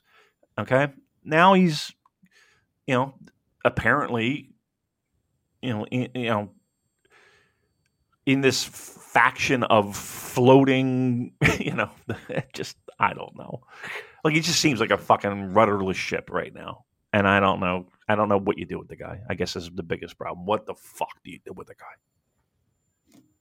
Well, tag league, maybe. Yeah. Uh, okay, let's uh, look at the card for Lone Star Shootout then. I mean, we'll obviously preview. The, oh, shit, this is next Friday. I Yeah. didn't realize it was this soon. Yeah. Okay, well, the we'll, we'll try and record again before this show so we can Mm. preview it properly. But we have uh, Tom Lawlor versus Fred Rosser announced for that. Uh, Giulia against Trish Adora. We've got Zack Sabre Jr. defending the NJPW World Television Championship against Mike Bailey.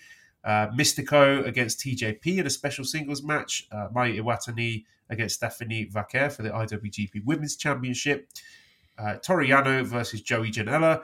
Eddie Kingston defending the Strong Openweight Championship against Satoshi Kojima. We've got the Strong Openweight Tag Team Championship on the line with Hikuleo and ELP defending against the West Coast Wrecking Crew. And then Shingo defending the Never title against Trent Beretta. So, say, I mean, there might be other matches added to that, but it's a pretty great card, actually. I'm, I'm surprised at how heavy they've they've stacked it. Um, we've got a few questions for this one. So, Mike Bailey said, I should be the world TV champion. I bet, be- I bet Zack Sabre Jr. doesn't even own a TV. Meanwhile, I watch 80 plus hours of diners, drive-ins, and dives on TV every single week. I want to win this belt and defend it against Guy Fieri. My motivation is too strong. So, Aramitha on the Discord says, inspired by this tweet, what TV celebs would you like to see challenged for the NJPW World TV title? Great question. Uh, and that was a great uh, little little interview there. The diner shot is, I don't I don't even think he owns a TV. Is that that is fucking fantastic. That is a great job. Um, which, and and and that will be a great match, no doubt, no doubt in my fucking mind. Um, hmm. I want, we need a TV personality to challenge for the title. What was the question? Yeah, so a TV personality to challenge for the TV title. Okay. I'm going to say, what would I say? I'm going to say, huh. That's a good question. I don't know. um, Louis Theroux. I don't know. Who's that? Uh, he's a British documentarian. Is, does that count as TV? I'm kidding. Uh, he's been in, in a lot of TV shows. Um, how about I was going to say Russell Brand, but uh, no. Although No. he'd be exactly the sort of person Rocky would book, so might actually happen. You never know. I'll tell you what. If you're an indie pro wrestler in the United States, you you might want to fucking take Rocky Romero out to lunch because at the very least, for all we all we laugh and and giggle, and he's loyal to the end, man. he's loyal to the end of his friends. I mean, Trent Beretta. Says, uh, read Joey Janela, are you more upset that he is being booked or more relieved that one of Rocky's new friends isn't a sex pest? that is a relief. That is a relief. Um, he's loyal. You know, you got to give it to the guy. You know, he's not. You know, he doesn't forget his friends, no matter how fucking old they are, uh, and how banged up they are. So, uh, yeah, good, good, good. I mean, I don't think anybody sat here and expected Joey Janela against Toriano uh, to be a blood feud of the century, but uh, here we are. Um, I'm getting back to my TV thing. See, here's the problem. I don't really watch. I got it. Well, you know, he already. I was going to say Action Bronson because he does like that fucking food show. He used to do it, and I I do enjoy that. But um, he already was. He's been involved in, with AEW, so he's off the table. Off the table. Gordon Ramsay? I love the way he describes how he cooks. Um, uh, like like he's, they're very short, snappy sentences. Like Rosemary in. What I Fish, mean? oven, right, sauce. right, Cook. right. That's exactly what it is. It's exactly what it is. Cinnamon on, toast it. like he's just like Tandoori spice halibut with cucumber raita. Done. right done. right. Rubbish. Yes. Um, yeah, uh, that might be a good one. That might be a decent one. Um, who else is out there that is that people would know? Um, I don't know. I mean, that's that's probably a good one. That's probably that's probably one a top one. Uh, let's go. Let's go. Let's go. Gordon Ramsay. I, I like that one a lot. Because here's the problem: there's not really a lot of like tough guys on TV. Like like you know what I mean? Like like who's who would be a, like a like you would say like okay that's a, that's a tough guy on TV. Who? Ross Kemp. Do, these are references that only British listeners will get. all the British listeners will be like, "Yes, Ross Kemp versus Zack Sabre Jr. Fucking book it." Who's Ross Kemp? Give me the Ross Kemp. Uh, he is. Well, he used to be an actor on uh, a British soap opera called EastEnders, and he was one of these characters called the Mitchell brothers. He was Grant Mitchell was his name, okay. and it, him and his brother Phil Mitchell, they were like the local hard men from EastEnders. So, okay. Uh, yeah. All right, I'm with you then. Uh, I'll go there. Fine, and uh, Gordon Ramsay.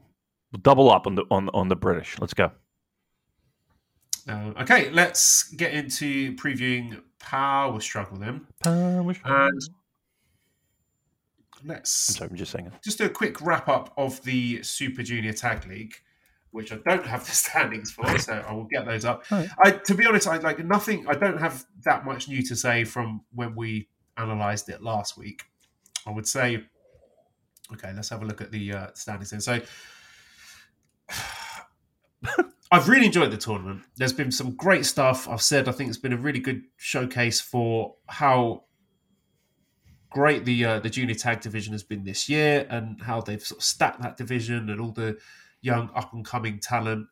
And I feel the stock has risen for a lot of these young guys. I thought Wato's been excellent.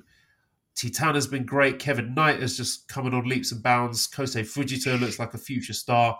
Even Yo has um, been very entertaining to watch. He's kind of almost got sort of Nakamura vibes about him, just the way that he's. Mm. Know, he seems to have a lot more confidence. I, have I've enjoyed watching him anyway.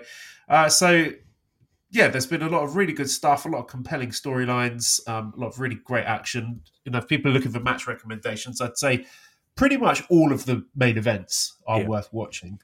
And I was hoping for a catch two two because the way they've been booked, it's been about uh, TJP having a neck injury, so they had a slow start. You know how they always put these New Japan sure. tournaments, where one of the early tournament favourites will go on a losing streak, and then they'll chain together a load of wins and do the sort of comeback story. I thought uh, Chris Charlton did an excellent job getting that over on commentary, uh, and also sort of playing up Akira. He had some sort of elbow injury, I think, and how that played into the respective finishing moves of Kushida and Kevin Knight. Kushida's actually been really good in this tournament as well. Taka Michinoku's been good. Yeah. Um, everyone's been shown out in this tournament. Really, it, has been really fun to watch. Um, so catch two two made it through to the final. So I thought, yeah, that's great. You know, that's something I predicted, and you know, we're all looking forward to seeing them get their redemption.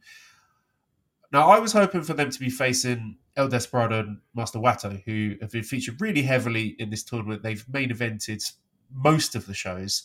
Great chemistry. I've really enjoyed it, and you know, this is like the New Japan version of the Brochachos, as I've said, but it's just been very fun to watch their relationship grow and that sort of Despy's growing this grudging respect for Wato and their synergy improving as a team, even their entrance becoming more sy- synergetic. What's the adjective of synergy? But that I believe it's a synergy.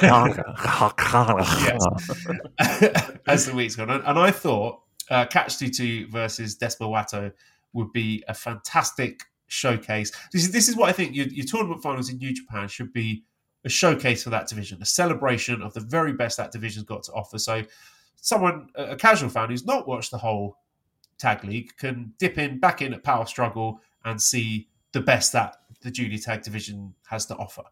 That's what I feel the, the tournament final should be. Uh, now, we did have it set up with Desperado against House of Torture, Sho and Kanemaru, in the main event of today's show. And I understand the function that House of Torture serve to be. I, I think their perfect spot is in a semi final. You know, just like Evil did in the G1, just there to sort of frighten you a bit, thinking, oh my God, they won't make it to the final. Right. But then they, they don't actually make it to the final. So there's a little bit of jeopardy there. However, they won and they're going through to the final. So our Super Junior Tag League final will be Catch 2 2 against House of Torture, Sho and Kanemaru. Now, to be fair to Sho and Kanemaru, they have not been terrible. They've not been doing like, you know, full on heavy House of Torture shtick. They've had their little shenanigan moments, but by and large, like, they've been all right. However, that's not what I want to see in a tournament final. Yeah. I really just had my heart set on Catch 2 2 against Desperado. Or even you could have plugged another team in there, the Intergalactic Jet Setters or the LIJ team, Bushi and Titan. There's other options you could have gone with rather than underdog baby faces trying to overcome the dastardly heels. And I understand there is a place for that. I just I just wish it hadn't been in the tournament final. Now, looking at the power struggle lineup, let's see exactly where it is on the card. So uh yeah, it's the main event. Yeah. It's close to the top. Oh no, it's not. Sorry, no, it's not the main Semi, event. right? I'm looking at the wrong show. Uh, no, I don't. We don't have a match order yet, Oh, okay. so I can't. I can't really say that. But you would expect them to get enough time. You know, they're not going to be saying right, twelve minutes in and out, boys. Let's you know get like nice and snappy. I don't think that's going to happen. I think they're going to have enough time, but I don't know. I just I, I wish they'd have gone with Desperado Catch D two. I, I, again, I understand the function that House of Torture serve. They do have a role, but tournament finals is not it for me. Yeah. Yeah. I mean, here's the thing though. I mean, being in such a high profile spot, you do have an opportunity of there being not a ton of shenanigans, but you know there's going to be. Like you know, like I can see it a mile away where it's going to be a one of those great matches that you have to find a way to disconnect yourself from it when the, the bullshit goes down.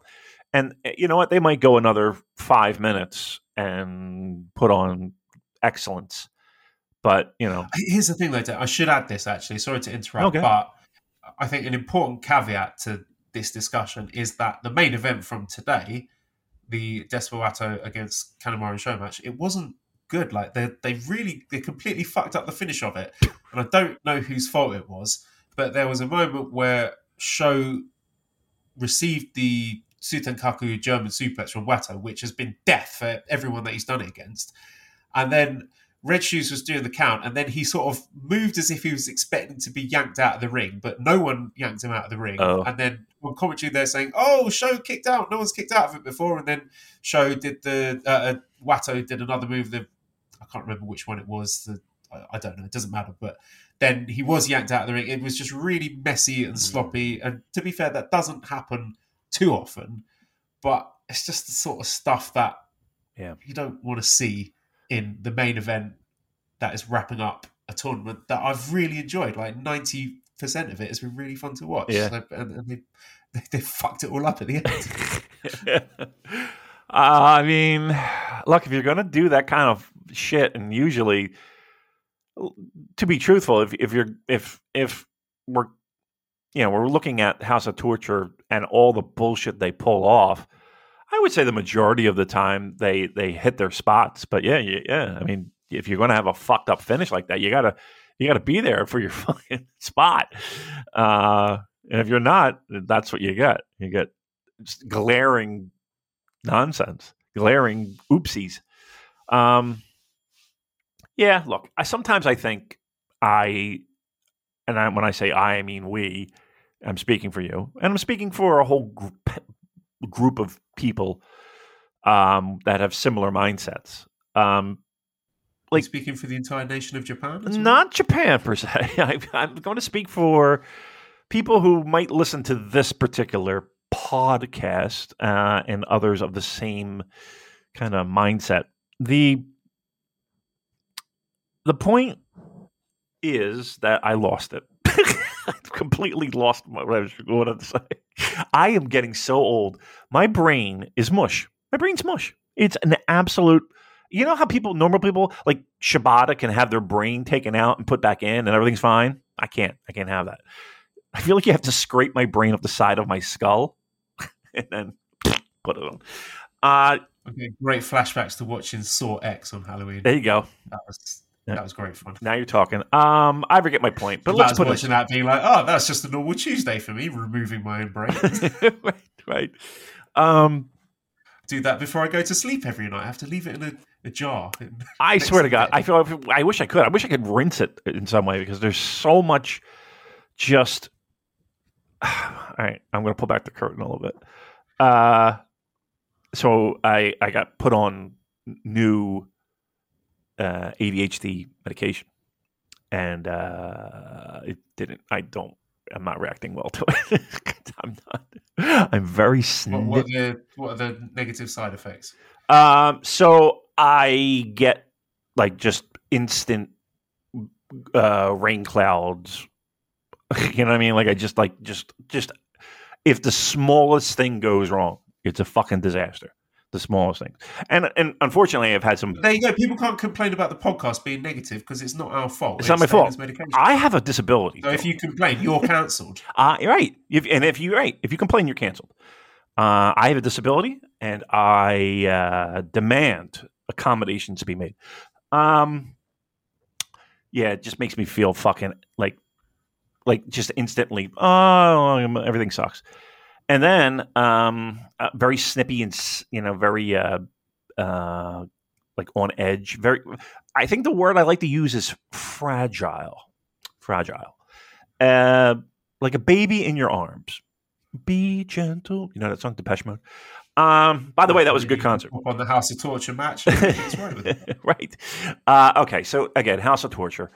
Uh, oh, oh, yeah. Well, first medication. It stinks. I got to get new ones because this, this, I can't live like this.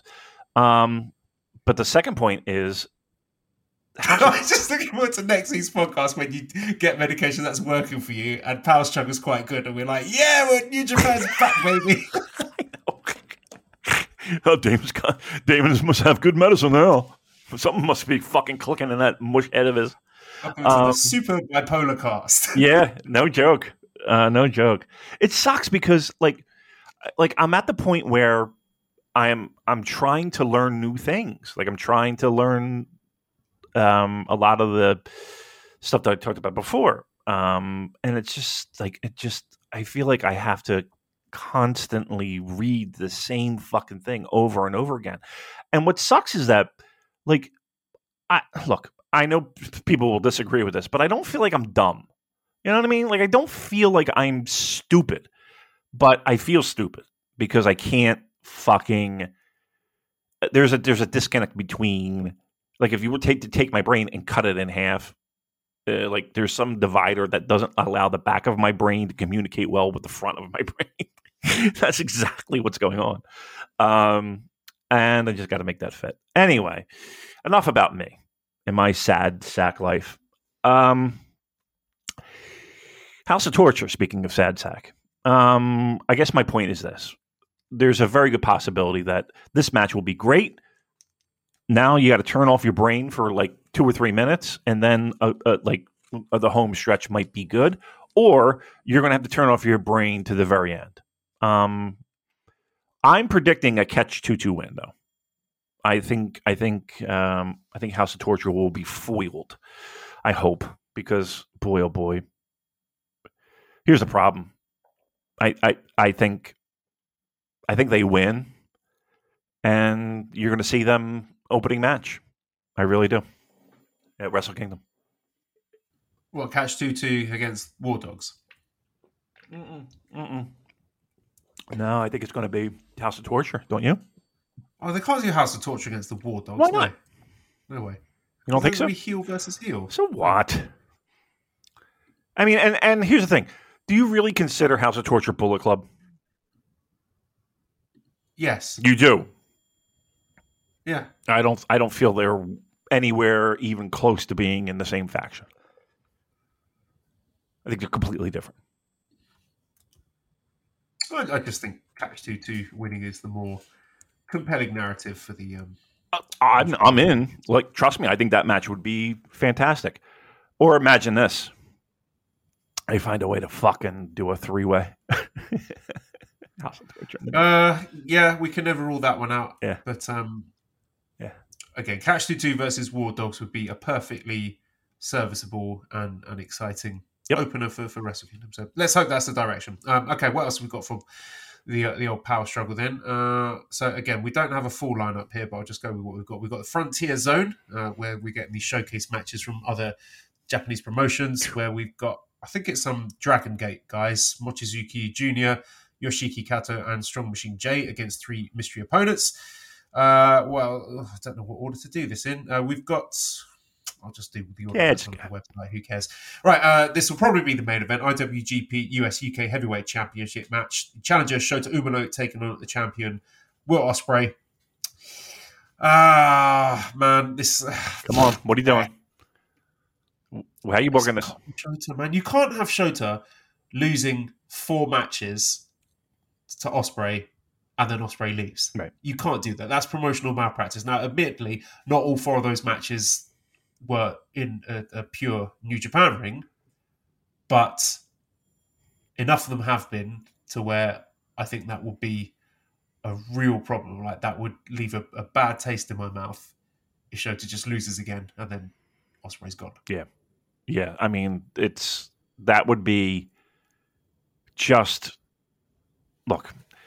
Oh, let's put it this way: if if Will wins, which he shouldn't, but if he does, and he goes into Wrestle Kingdom, then we know we know where this is going, right? We know this is like mock central, and you know, away we go. Um, I really feel like if like if if if Will loses, I think it I mean there's then there's no doubt that he's leaving, one. But two, like to me, that's the value. Like everything like everything that you've built Will Ospreay to be, you're you're wasting.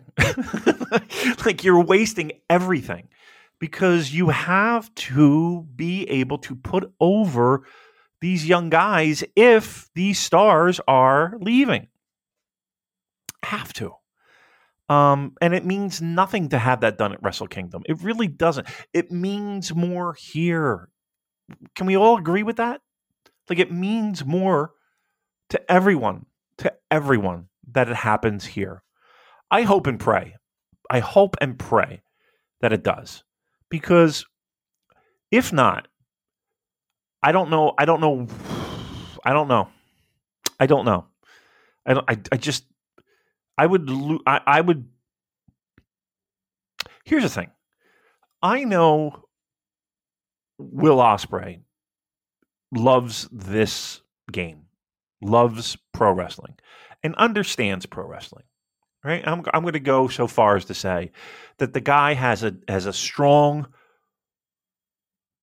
pro wrestling mind. I'm not saying he's fucking Jerry Lawler or I'm saying he's, you know, whatever. Um, pick old school territory pro wrestling knowledge guy.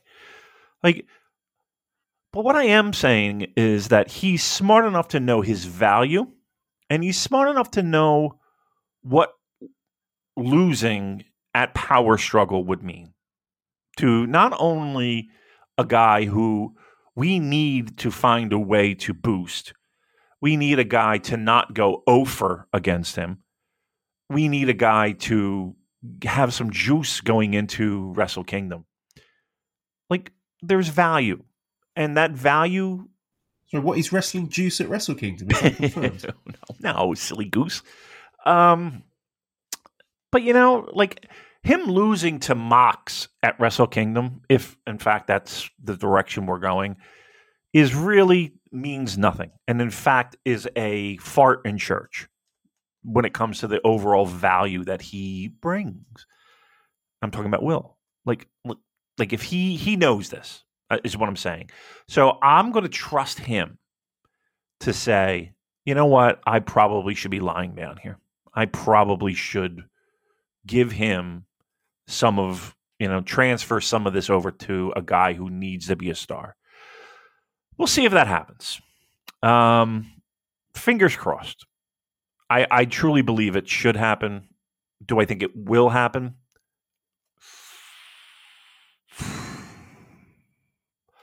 Here's the problem, and I think this is the major thing of my kind of being down on New Japan is that I don't have confidence that they're going to do that. I don't have confidence that they'll do that. That's that's that's that's maybe one of the more sad things of about the state of New Japan Pro Wrestling is that me as a fan, I'm not confident enough that they they will do that. I, I you know if they're smart, they would. I'm not I'll confident. ask you again, David. Who who who did uh, Jay White put over in his final New Japan match on his way out? Yeah, wasn't it uh, Eddie Kingston, right? Yep. Yeah. Yeah. I mean, Hikuleo got the can't wrestle in Japan, but yeah, the final fucking nail in the coffin was Eddie Kingston. It's it's come, come on. Look, I will be I will be so much happier. it's going to be Wrestle Kingdom. Will Ospreay defending the US title against Eddie Kingston. Eddie Kingston's finally the guy to defeat Ospreay. Trent Beretta. Um, I hope. Like, I really feel like I don't want to put too much stock into this match from a fan perspective and where the company is heading. He, this has to happen. If this doesn't happen, Joel, on a scale of one to a million, where would you sit with this company if Will Ospreay gets a clean pinfall at Power Struggle? I'd have to wait and see what the follow up is. If the follow up is Ospreay versus Moxley at Wrestle Kingdom, then I'm going to be really angry. Yeah. I, and I've said it before, but I, I, again, I'm not going to relitigate all of that again. But for all the reasons we've laid out, that will just be fucking brain dead. Yep, it would be brain dead. Give me a give me your feeling. Give me a give me a scale one to ten. What, how do you feel? How Winner. how confident Yeah. am I that that they're going to do the right thing. The shirt is going to win. Yeah. Oh God. Uh, Yeah. Honestly, it's, it's hope more than expectation. I'd say about a four. right? That's what I'm saying. Like that's exactly what the fuck I'm saying. Like I've never in my entire life have rooted so hard in my mind for Will Ospreay to lose. You know what I mean? And if he doesn't, Okay. good. Okay. A d- different scenario here. Okay. Let's say Ospreay wins. Yeah. Then after the match, he's doing his interview, and he gets attacked from behind by David Finlay. And then it's Finlay versus Ospreay at Wrestle Kingdom, and Finlay is the person who beats Ospreay, takes that title. Um, I'm not saying this is good or what I want. I'm just throwing this out there. How would you react to that? Because is that something that could you could see happening? Um, I, I mean, I, I could see it happening. Um, would I be thrilled with that? I, let's put it this way: I would be more thrilled with that because at least it's serving New Japan's interest. At least there's that. Would I would I pick David Finlay as that being that person? Well, I mean, you instantly give him a shot of adrenaline, that's for sure. Um, and it does breathe a little bit of life into what I think is beyond the corpse when it comes to Bullet Club leadership and it being anything special. Um, so I'll, I'll, I will I will say that I'm I'm I'm it's not my plan A, but okay. I mean, at least it serves New Japan's interest a little bit more. Um, Shota's got to be the guy. He's got to win here. I, I I'm going to say it. He's got to win, and if he doesn't, I I just don't know what this company's that fucking thinking. I just don't. And and and again, if there's going to be an angle at the end of that match and somebody New Japan centric jumps him, whatever. Okay, I, I that that would- make it a little bit more, you know, easier to swallow. But um, you're right there. Why not give the guy the fucking win? you know, what I mean, you know, there's no need to have. He's and- ready for it. yeah, I mean, come on, let's. We got it. Match is going to be great. There's no one in that promotion that has enough star power minus a Tanahashi, Okada, Naito that putting over someone m- means as much, right? Um, and again, this is the opportunity to, to do it. Um, so fingers crossed, man. Fingers crossed, because if not, I, I got a strange feeling they're going with Mox at Wrestle Kingdom.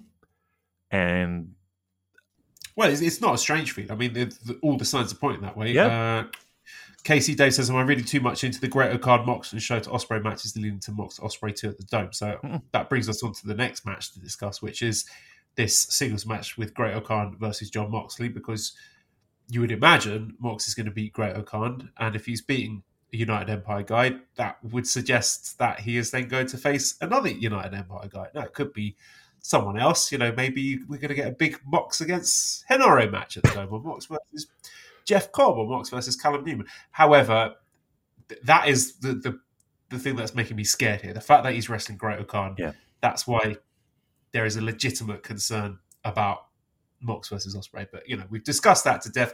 How are you feeling about Mox versus Great O'Khan? uh, you, you you laid it out exactly the fears that you have or the fears that I have, right? Great O'Khan has done nothing to give you any glimmer of hope that he would get the win. Um, Well, what about him repeatedly talking up a, a title challenge against MJF? Give me percentage chance of Great O'Khan beating Jon Moxley Yeah. at Power Struggle, Yeah. and then going on to challenge MJF for the AW title at Wrestle Kingdom and losing. Right? You know, I'm not going to go crazy with this prediction, but odds of that happening. Um, MJF. I mean, could you imagine MJF at Tokyo um, Stick him in the uh, the comedy KOPW battle royal. Be right at home there. Yeah, I would say that I I don't I can't imagine that happening. That I can't imagine happening. But I mean, you would be spoon feeding him a guy that you know he can definitely get a win at Wrestle Kingdom again. You know what I mean? Like it's going to be n- no harm, no foul to anyone. Um, I don't know. I don't. I don't see Mox getting pinned by Great O'Khan. I just I just don't say it. I, I mean, I, this this screams O'Khan looking at the lights, right? I mean, it just screams it. But hey, listen, maybe maybe this is all just a big fucking swerveroo, and we uh, and we and we bite into it hook, line, and sinker, and we're all laughing at this come January fourth. I don't think that's going to happen though. Right, also on Power Struggle, uh, we've got our singles match Tangaloa against David Finlay. So again, that that's another one where you know New Japan don't put, well, usually don't put non-title singles matches on shows for no reason. It's usually the winner of that will end up challenging for something, which is why I'm looking at this thinking David Finlay's going to be challenging someone for something later on in the show, and it could very well be the winner of the main event. It could be Shota versus Finlay. Maybe it's Shota defending the UK US title against Finlay at Wrestle Kingdom. Hmm. That's a possibility. Finlay might win that. I don't know, but Yeah, Tangaloa versus Finlay, that seems like a comfortable Finlay win, and then Finlay goes on to challenge for something. Yep, I think you are a thousand percent correct. Yes, that's that's what that's that's that, that I think is happening. Yeah. What do you think he's challenging for then? Who's going to put me to sleep first? Um, he's challenging for never doesn't make sense. Um, there's nothing. I mean, maybe that he's you know upset that he lost it and he wants it back. Maybe I doubt that to be the case though. Um, that fe- it feels like a loss to move up. So, I mean, you don't only have a couple choices, right? It's not going to be the world title, right? Um, obviously, because we got Naito and Sanada. Um, unless Finlay gets in there for a nice little three-way action. But that's this is what makes this card, this card quite intriguing because I'm looking at Finlay and I'm think looking at Mox and I think one of them is challenging the winner of Shota versus Ospreay, Yeah. and the other one feels like the odd man out. I don't know what they'd be doing, and yeah, as I've laid out, I think the most interesting option for Wrestle Kingdom is Shota going into that as US champion. But I think I would settle a, as a, a distant second, but still second. Ospreay versus Finlay. You know, maybe him finally giving Finlay that consensus match of the year candidate. That's everyone's. Oh yeah, Finlay's actually quite good, and Finlay wins the title, and then get some rub from that, beating Ospreay at the Tokyo Dome. But way at the bottom of is is Ospreay Mox. But, Here's um, here's what I'm afraid of. Yeah. Here's what I'm afraid of with that. So again, it's Will Ospreay, and you know he's going to want to go out with a bang and and and make people remember, and because that's just the way he's he's cut. Um, you're putting David Finlay in a spot to deliver. You right? I've just thought of something. Uh oh. We know Ospreay is wrestling Gabe Kidd, Yeah. who is Finlay's stablemate. You you don't think they would do that, do you? Well, I'm, saying Ospreay facing Kidd would feed into an Ospreay versus Finlay Yeah. Wrestle Kingdom narrative, wouldn't it? It would. Boy, it would.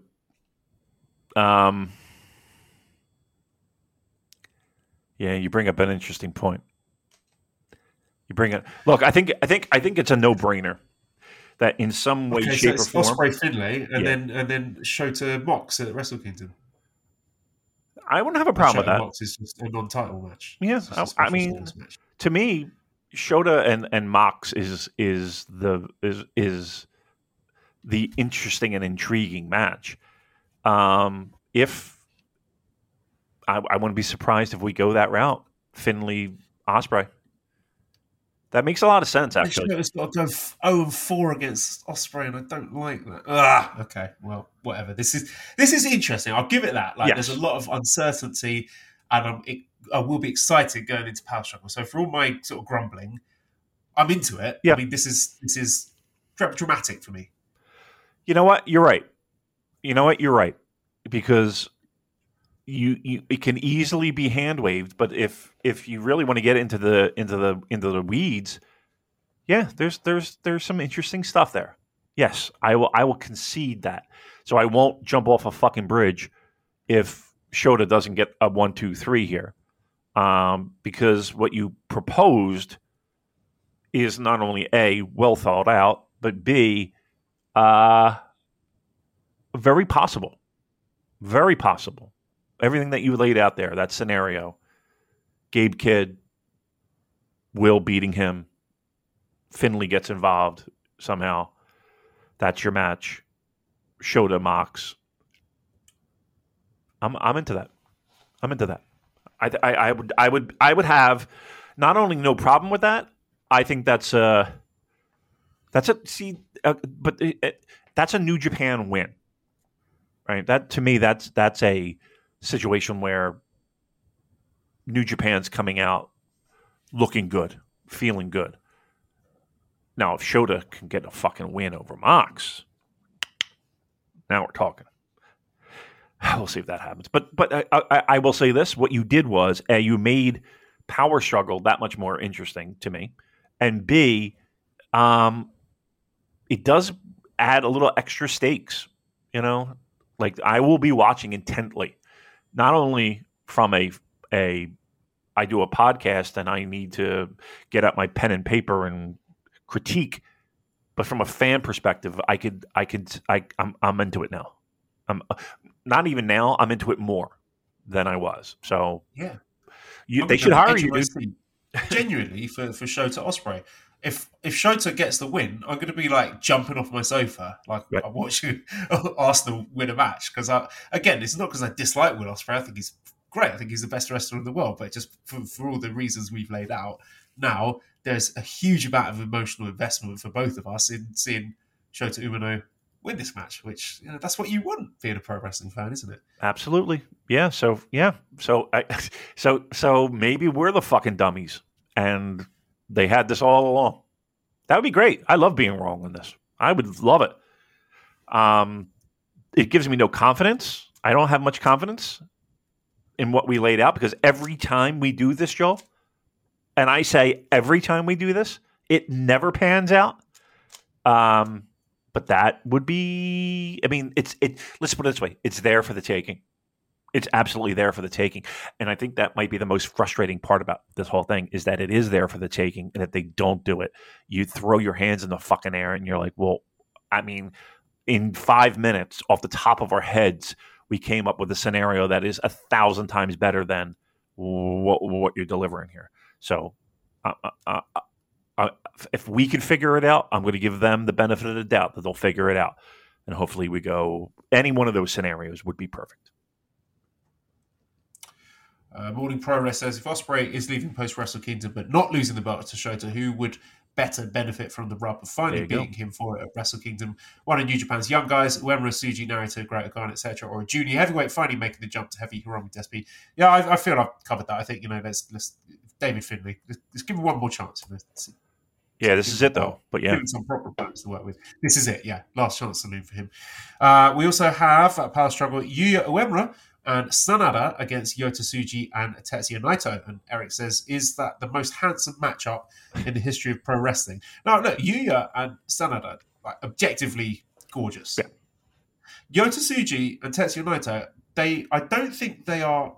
I mean, they're obviously very, very good looking, but are they in terms of well, yeah, because they're you know muscular and cool and sexy, uh-huh. but okay, I don't think they don't have the sort of classic matinee no. good looks of uh, Uemura and a Sanada. So, but what they do have is Rizz, as the kids would say. I'm sorry. You know, when Yota Tsuji came in as a, a young lion, he looked weird. he's got kind of like a. He's got a big a mouth. Let's be honest here. Yeah, he's got a massive yeah, mouth. Yeah. and you know, Naito's got the Wurzel Gummidge chair and the receding hairline, yeah. but the fact they've got so much Rizz that um, Eric thinks this is, could be the most handsome matchup in the history of pro wrestling. I don't think it is. Are you uh, saying jizz or what are you saying? Rizz. Rizz. What is that? Yeah. I don't know. It's a slang term Why are you for skill. In, it's it's a slang term for skill in charming or seducing a potential romantic partner, especially through verbal communication. Okay, so he's got a charm. Typically used the exact same way as the older slang term game. Yeah, okay, he's got game. Okay, I'm with you. All right. Yeah. Rizz, huh? I don't like Rizz. I know, we got the Rizz. He's got he's got Rizzo from Greece. Got it? you stretch that one out. I just think. Uh, uh, yeah, I don't have a huge amount to say about this. Yeah. Hopefully, it will uh, get me excited for Wrestle Kingdom match, which uh, I want to be excited about. Uh, yeah, I'll, I'll, give them a chance. But uh, now I suppose it makes things a little bit uncertain because I thought Shingo and Tsuji would be nailed on for World Tag League participation, but now Shingo is a never champion. That's right. I don't know if he will take part in World Tag League. Sure. So again, what does that what does that leave Tsuji to do? I don't know. No, no, no. Put them together. That'd be that, that's you're fine with that. Tsuji's going to lie down a lot, but yeah. Um, and I don't know if you want that, but um, no, I don't want that. I don't want it either, but but it, again, what these Would they be setting something like yeah, a, yes. a Uemura and Tsuji singles program here? Yeah, or you know whoever too early for that. Yeah, or whoever you know uh, Shingo title defense when he gets past Trent Beretta of all people. well, he loses to Trent, and then that oh, frees right. him up for World Tag League. Yes, yeah, yeah. Um, Tony, yeah, Tony Khan, TK. Uh, yeah, no, um, I can't. But yeah, that, I mean that's World Tag League helps set up those little programs. So I think I think we'll see them in Tag League. Yeah, I don't have a problem with that. Uh, we also have the Never Openweight Six Man Tag Team Championship match with Tomohiro Ishii, Hiroshi Tanahashi, and Kazuchika Okada defending against the challenger team from TMDK Shane Haste, Mikey Nichols, Zack Sabre Jr. So uh, NBTL OUFC says who's next to hold the Never Six Man title. So as we get closer and closer to Wrestle Kingdom, and we think, we suspect that Okada will be in a singles match. We've got another question about that actually. If there's multiverse aces, if Danielson can't wrestle Okada at Wrestle Kingdom, who do you want to see Rainmaker face? I mean, yeah. maybe it's Claudio Castagnoli. I don't know, but that match is doomed. Yeah. That match is cursed. yes, you know what I mean. Yeah, like that's one of those matches that is just fucking cursed. Um, what what was wrong with with Bryan Danielson? What, what was it? Shoulder? What? I think he broke his orbital bone against Andrade or something. But anyway, I, I digress. Do you think TMDK win the Never Six Man titles? Like, do we need to get them off this Ishii, Tanahashi, Okada team before Wrestle Kingdom? Yes, we do. Because I think it would be a sin to have him not in a singles match. Tanahashi, it would be, but we all know the situation there. Um, and even to a certain degree, Ishii. Um, so, okay, the, I guess the the big challenge is okay. So if we do get the titles off of them, then then what do we do with the other guys? Um, I would have if it's this TMDK team, like Zack already holds the TV title, Right. So then, Well, that's that's the problem. Is that there's this is exactly why there's too many fucking belts. There's too many titles. you know what I mean? I mean, typically they've not really defended these six man titles at Wrestle Kingdom in recent history. I know they always used to do the never six man gauntlet match, which I quite liked. You know, that was a way of cramming everyone onto the show. But I think it's been a while since they've done that, so I don't think necessarily holding these titles means you are going to be defending them at Tokyo Dome. Good so point. That, yeah, that doesn't preclude Zack from winning here, so they, they could very well win. It would be nice to see Shane and Mikey get some titles. Oh, gold. They seem Yeah. perennial yeah, bridesmaids. I don't see it. Do you see it? Uh, no, I, I I really like the Ishii Tanahashi Okada team. I think there's more juice in that. Me too. Me too. Uh, but I I think a I don't know who who you put in the ring with with Okada. Um, unfortunately, I think you almost have to. How how about this? Is this crazy? How about Okada Zack? Is it? Uh, am I dreaming this up? Is did Ishii say he's going to challenge for the TV title, or Zack Uh, invited Ishii to challenge? I mean, he for it? might he might I you have know, feeling that happened. maybe. I mean, either one of those two, I think, would be more than fine. I kind of like the idea of Okada a little bit. Okada Zack. I mean, I don't know if the fucking TV title's beneath him, but imagine him in like fif- little fifteen minute sprints. What the dome? Yeah, No, I No. mean, I, I think the direction for Okada, they're clearly trying to get the Danielson match and well, okay, that ain't not- happening, right? Mox maybe Okada oh, Mox. Oh, come on, really? No, I, I don't want to see it. That's a waste. To me, that's a waste. I, I just think there's two completely different styles. I'm not feeling it. How about Kenny? Okada Kenny for the dome. Yeah. Uh, they could do, I suppose. I would do that. I I feel that's a match that they might want to save for a big US show. Come on, That would sell a lot of tickets. we we need stuff in the dome here. How many? Who's they've wrestled what? I've heard the tickets are selling quite well for Wrestle Kingdom. Yeah, I know. Look, well, I mean, look, the doors are open. I mean, people are allowed to get there. Um, and I know there's probably a ton of first timers, right? That are going to, you know, that have been waiting a long time to get there. I'm sure. Um, I wonder. I'm curious as to what the count is in their their matches. Like, like is it like three two or two two or I I don't know. I wonder what that is. I think that's still still a marquee money match. Kenny and and Okada and Kenny. Yeah. Yeah. It's two wins for Kenny, one win for Okada, Okay. and a draw. oh, oh and a draw. All right. I mean, what do you say? What do you say? Uh, I can't see it, but I think it would be a very serviceable semi a co-main event. Yeah. The Tokyo Dome. I saw somebody suggest never six man Ishii, Tanahashi, Okada against Kenny and the Bucks. That might have been me. I Oh, was that you? I, I, it might have been. I, I like that. I think that's that's a, a good idea. Yeah. All right. I don't have a problem with that. I mean, I think the match would be fucking spectacular. To be honest with you. Um, yeah, it's curious. We we we don't have that long to go. It's November fucking second. A lot of questions, a lot of stuff in the air. I think things will start getting interesting real soon. I've talked myself into being more excited for it. Me now. too. Uh, right, we've got one more match for Power Struggle that's been announced to preview, and that is the Junior Heavyweight Championship match with Hiromu defending against Taiji Ishimori, uh, which is a match that I think is easy to hand with because we've seen it a lot, but the ceiling on that match is extremely high. Like that's match of the year caliber stuff, and they've had several in the past that have been outstanding. Uh-huh. So I don't want to dismiss this one. I know it's not the most exciting match, but I think Ishimori's got a point to prove. I don't necessarily think he's going to win. I don't think he will win, but Hiromu, I think, is having a really great year. Like this title reign, the discourse about it has become occupied with is he going to break the record rather than these matches are fantastic. Right.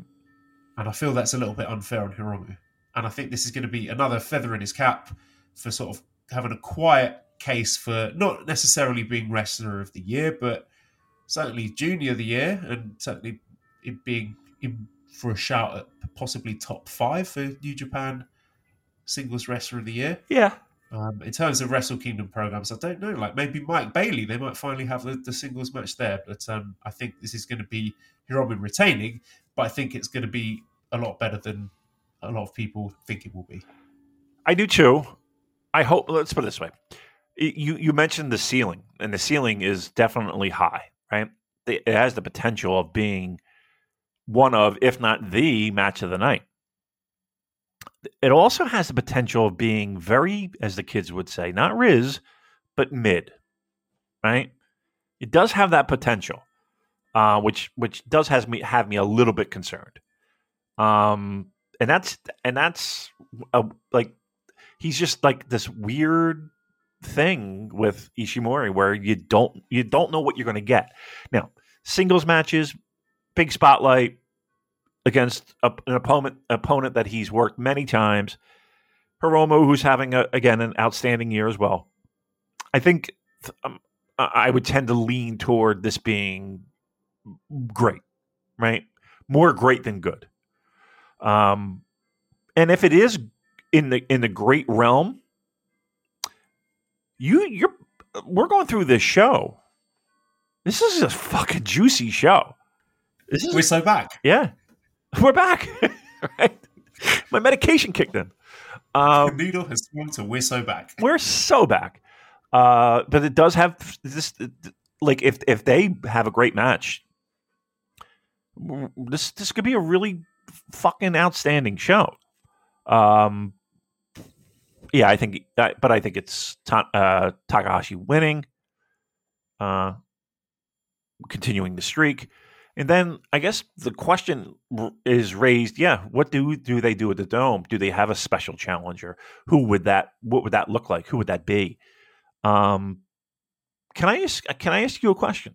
And I, it, it is off the beaten path a little bit, but um, I read somewhere that things seem to be somewhat patched up between New Japan Pro Wrestling and one Kota Ibushi. Would you take a chance on him? I know you don't watch AEW. Have you seen him wrestle recently? Um, yeah, I saw him in that clusterfuck. Uh, yeah, he looked a little off, but I, I'm sure he has plenty of, of ring rust. Um, he- but he didn't look good, did he? No. Yeah. And I'm leaning towards. I think we've seen the best of him. I don't think he is going to get close to being the wrestler that he was at his peak for New Japan. So uh, that doesn't interest me personally. Sorry. All right. What about his mom? You want to bring his mom in? I've got nothing but great things to say About Kota my experiences. Yeah, she's a, a lovely lady. Sounds like it. Sounds like a. She sounds like a real sweetie. I bet she makes a good fucking tonkatsu. Right? Yes. I bet. She's got a secret recipe for tonkatsu sauce. Oh. She won't tell anyone. She's got some secret ingredients she puts in it, Yeah. which elevates it above all other tonkatsu sauces. Reminds me of that Simpsons episode with the sawdust. Do I taste cinnamon? I'll never tell. uh, all right. Um, are we done? Can I can I go watch some fucking Maple Leafs hockey? talk to my wife. Yeah, we're done. All right. Yeah. Bye, everyone. That's it. We're, that's how we're closing. All right. No, no, do- we, we're dropping the. Oh, we're yeah, we are. The plugs. all right. Do it. Do it on the count of three. Do it on the count of three. Ready? Go. One, two. Bye. Oh, sorry. the count of three. I gotta count it down. Ready? I'm gonna count down. Then you say goodbye. Ready? One, two, three. Goodbye.